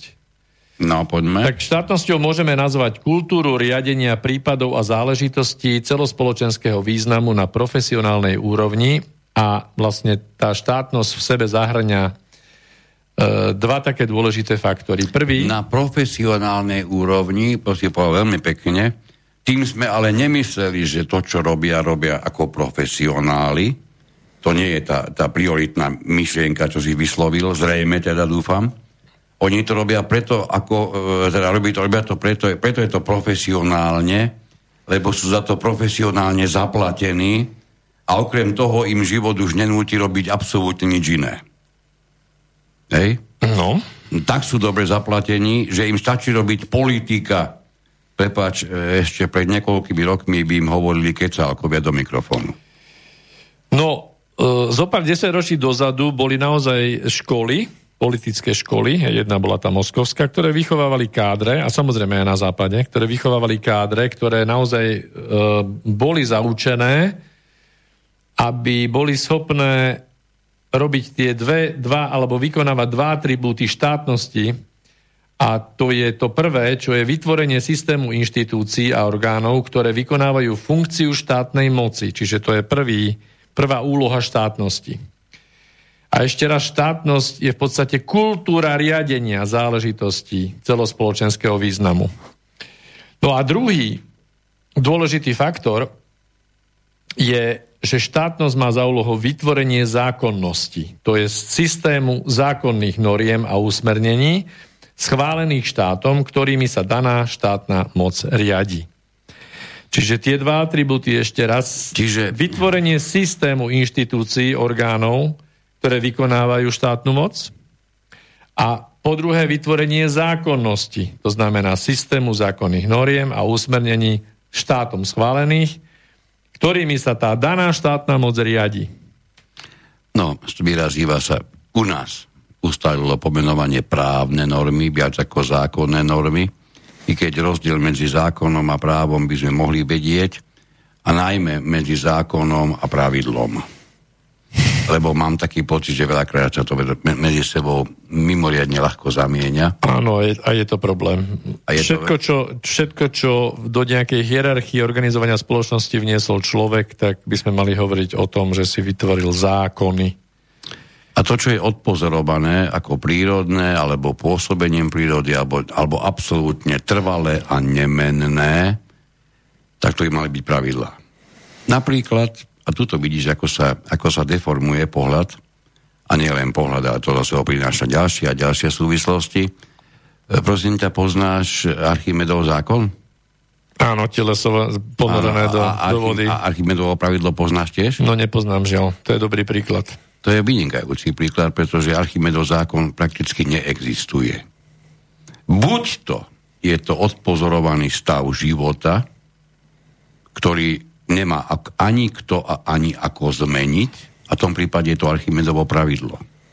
No ono není ani Archimedovo, ono je prírodné pravidlo. OK, ale, ale tak on, on, on, to ho prvý popísal. Uh-huh. Hej, tak no. preto mu prischlo, že je jeho. Veď konec koncov, ja som mu vďačný, nebyť jeho, tak to tu možno doteraz nevieme. OK. No ja som mu vďačný vždy, keď idem do vane, napríklad. No, jasné, samozrejme.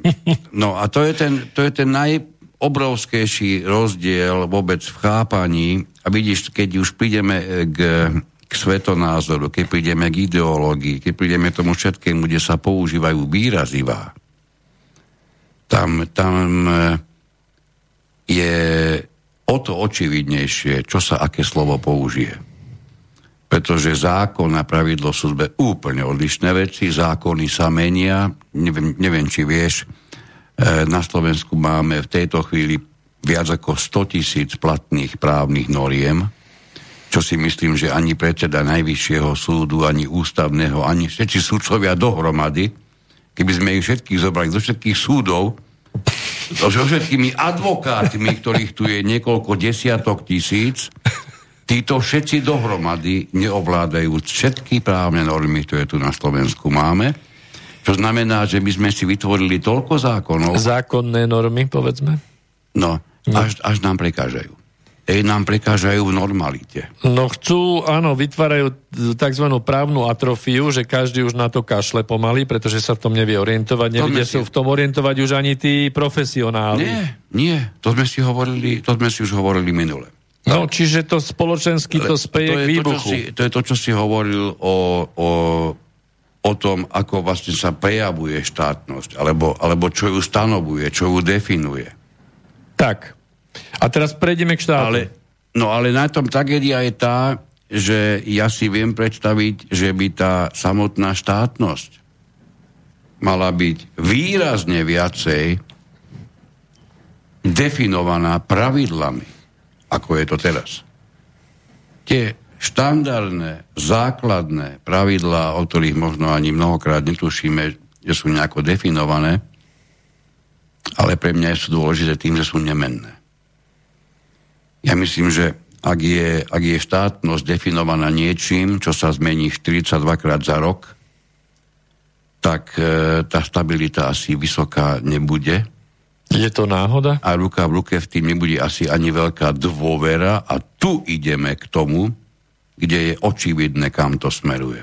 A plnú hubu majú politici toho, že ideme obnoviť dôveru v štát a dôveru v štátnosť. Hej? Dôveru v štát by mohli začať obnovovať vtedy, keby si dali za cieľ zrušiť každý rok niekoľko tisíc právnych noriem.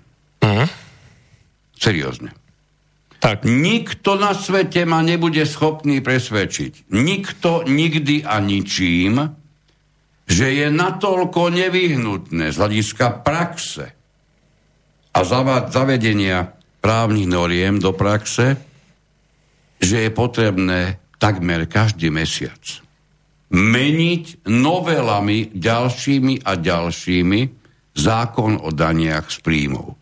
Prepačte, vy, ste, vy sa cítite aspoň čiastočne, bože môj, vy sa cítite aspoň čiastočne ešte stále normálny? Ale čo by tam iní nerobili inač? Oni, oni jediný, jediné meritko je, je kvantita. Ako v dnešnom konzumnom svete je hlavným meritkom kvantita.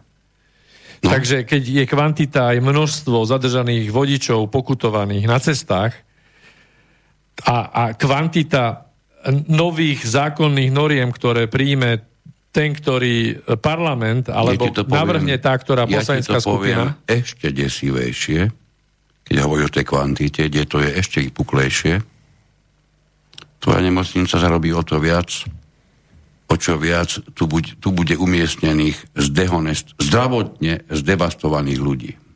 No jasné, to je ale celý systém prevrátený na, na nohy. Keď budeš internista, ty nebudeš platený za to, koľko pacientov v tvojom zdravom okrese k tebe neprišlo. Vďaka tebe, ktorý si pôsobil na ten svoj okres, na tých svojich ľudí, naozaj si im, si im dokázal robiť veľkú zdravotnú osvetu a oni pochopili, lebo si na to stvorený do života. Ty budeš platený za to, koľko k tebe prídu. Katastrofa. Pre mňa, pre mňa cháp, chápanie tzv. solidárne vykonávaného alebo solidárne existujúceho zdravotníctva je jeden z, jeden z najvyšších stupienkov tejto pyramídy idiotizmu. No áno, je to celé postavené na nohy. Takže poďme teraz ešte k záveru e, prejsť od tej štátnosti, ktorú sme si definovali, k tomu, že čo je to vlastne štát. To znamená, aby ste tomu rozumeli, ak ku štátnosti pridáme územie, čiže k tej kultúre riadenia záležitostí spoločnosti, keď k tomu pridáme územie, na ktorom žije obyvateľstvo, ktoré je vlastne nositeľom danej kultúry riadenia záležitostí toho celospoločenského významu na profesionálnom základe, tak dostávame sa k štátu. Čiže inak povedané štát rovná sa obyvateľstvo daného územia plus štátnosť, čiže ten, ten, tá kultúra riadenia a plus, plus územie. Územie, no samozrejme. No. A teraz o toto všetko sa tu hrá poker, hej, povedzme to tak. A nie je jedno, že či táto skupina, ktorá momentálne ťaha opraty, uh, akým spôsobom to robí, ale jedno si buďte úplne istí, vedia, čo robia, majú na to noty, nie je to, že by nevedeli, dobre? A dôležité je, že ako to celé skončí. Či sa dostaneme pod vplyv nejakého, nejakej iniciatívy Trojmoria pod vedením Polska, alebo sa dostaneme do nejakého riadenia Rakúsko-Horsko 2 pod Maďarsko, alebo skončíme niekde v nejakom budúcom československom projekte zaradenom pod Nemecko, alebo ešte niečo iné, to necháme otvorené, lebo to otvorené je. Ide o to, že aká garnitúra teraz by bola schopná uchopiť toto vákuum, ktoré vždy pri týchto e, vážnych zmenách e, celospoločenských, celosvetových je vždy to, to vákum, to obdobie, kedy sa dá ísť s prúdom a uchytiť si z toho ako malá ryba to, čo sa uchytiť dá. Čiže usmerniť ten tok s tým hlavným tokom a vyťažiť z toho maximum. Telefonát, dobrý večer, prajeme. Dobrý večer, neskorý večer. Ja som jedna a dúfam, že nie iba jedna, ktorá vydržala počúvať, ale nie na silu počúvate sa fajn, ja vám teda dávam poklonu. Nedá sa ani mm, nejako ísť driemať, pretože, alebo nechytá ma, nechytajú ma driemci, pretože rozmýšľam a to je asi cieľom vášho vysielania. Chvala pánu Bohu. Ak ste nič iné nepochopili, tak toto ste pochopili fantasticky. tak prepačte, ja som pochopila viac. Je, toho, nemám podozrenie. Nechcem, nechcem, ja som nechcela narúšať Volám až teraz, keď dovolíte, ja súhlasím, od náhody, od etalónu. Možno ten by som ja tak akože nie tak vznešenie, lebo to je vlastne pre preklad alebo prebrané slovo z francúzštiny. Áno, ja presne. som nazývala prototyp. prototyp. Hm? Proste to, my sme prototypy. Ale dobre, prepačte, nejdem, nechcem, nechcem, ešte vám nechám prepačte, že ja hovorím, že nechám priestor, ale ešte ste mali e, myšlienky. Ale ste už v závere a ja sa vrátim na ten začiatok. To vtedy ste vyzvali na otázku. A ja vám nie túto otázku teraz, tá otázka mi vrta v hlave dávno. E, citovali ste Cicera. Cicero žil v istom teda čase, ktorý je teda už dávno minulý.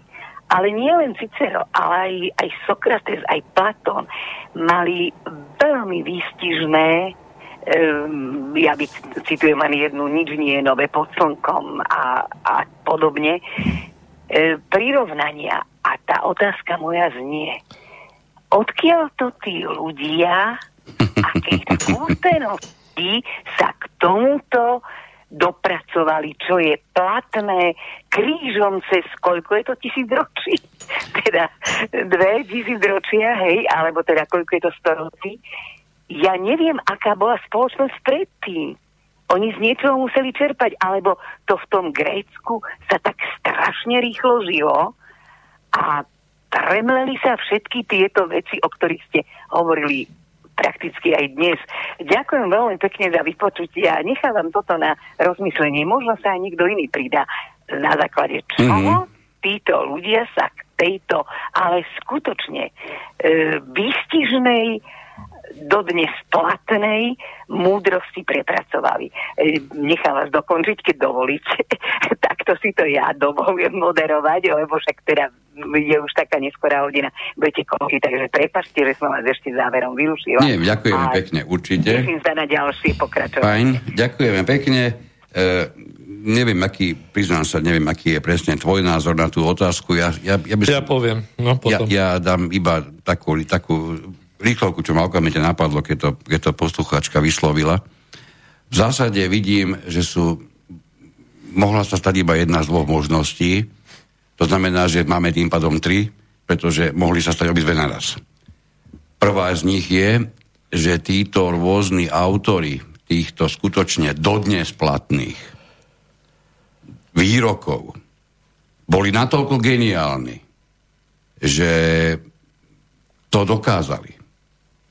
Druhá možnosť je, že oni vôbec nemuseli byť nejak významne geniálni, pretože e, napriek tomu, že sa menili letopočty, ľudská podstata zostala nemenná od tých čias až doteraz. Niečoho podobného sme sa na začiatku dotkli.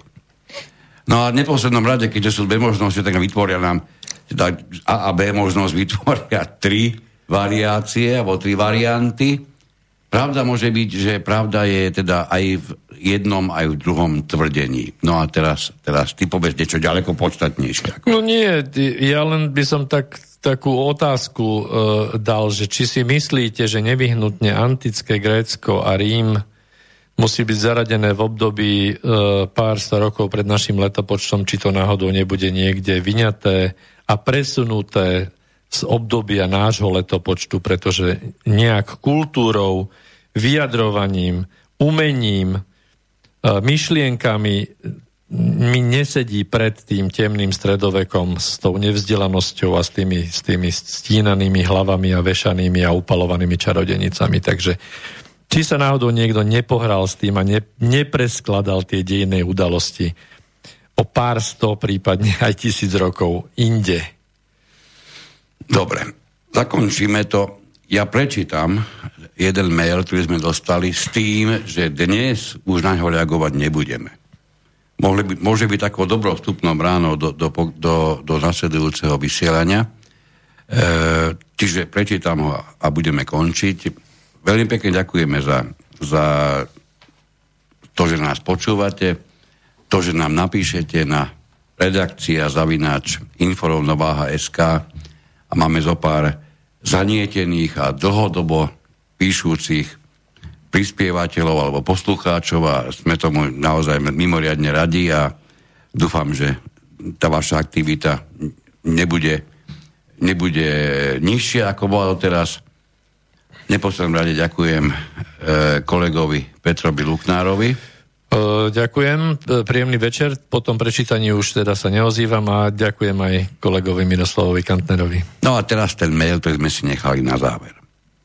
Hovorili ste o ľudskej psychike, ktorá vie pracovať iba vo vyhodnocovaco následnom režime, pri ktorom musí v tej psychike existovať tzv. porovnávací vzor, vami nazývaný, nazvaný pardon, etalón. Ľudská bytosť ako živočíštny druh sa pohne z miesta A do miesta B iba vtedy, aby sa poprvé najedla, teda aby mohla žiť a existovať. Po druhé, aby sa rozmnožovala, teda aby svojimi potomkami pokryla celú planétu Zem. Po tretie, keďže sme pavián stádové opice, aby mohla dominovať v stáde. Mám otázku. Keď som tú otázku prečítal, tak ma až zarazilo. Takže teraz tá otázka, po ktorej sa rozlúčime.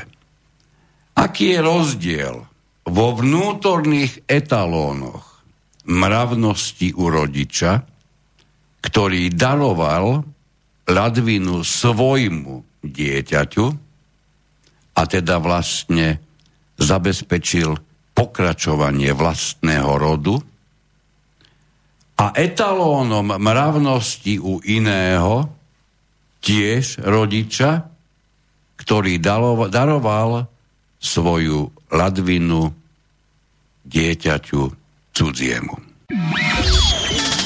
Táto relácia vznikla za podpory dobrovoľných príspevkov našich poslucháčov. I ty sa k ním môžeš pridať. Viac informácií nájdeš na www.slobodnyvysielac.sk Ďakujeme.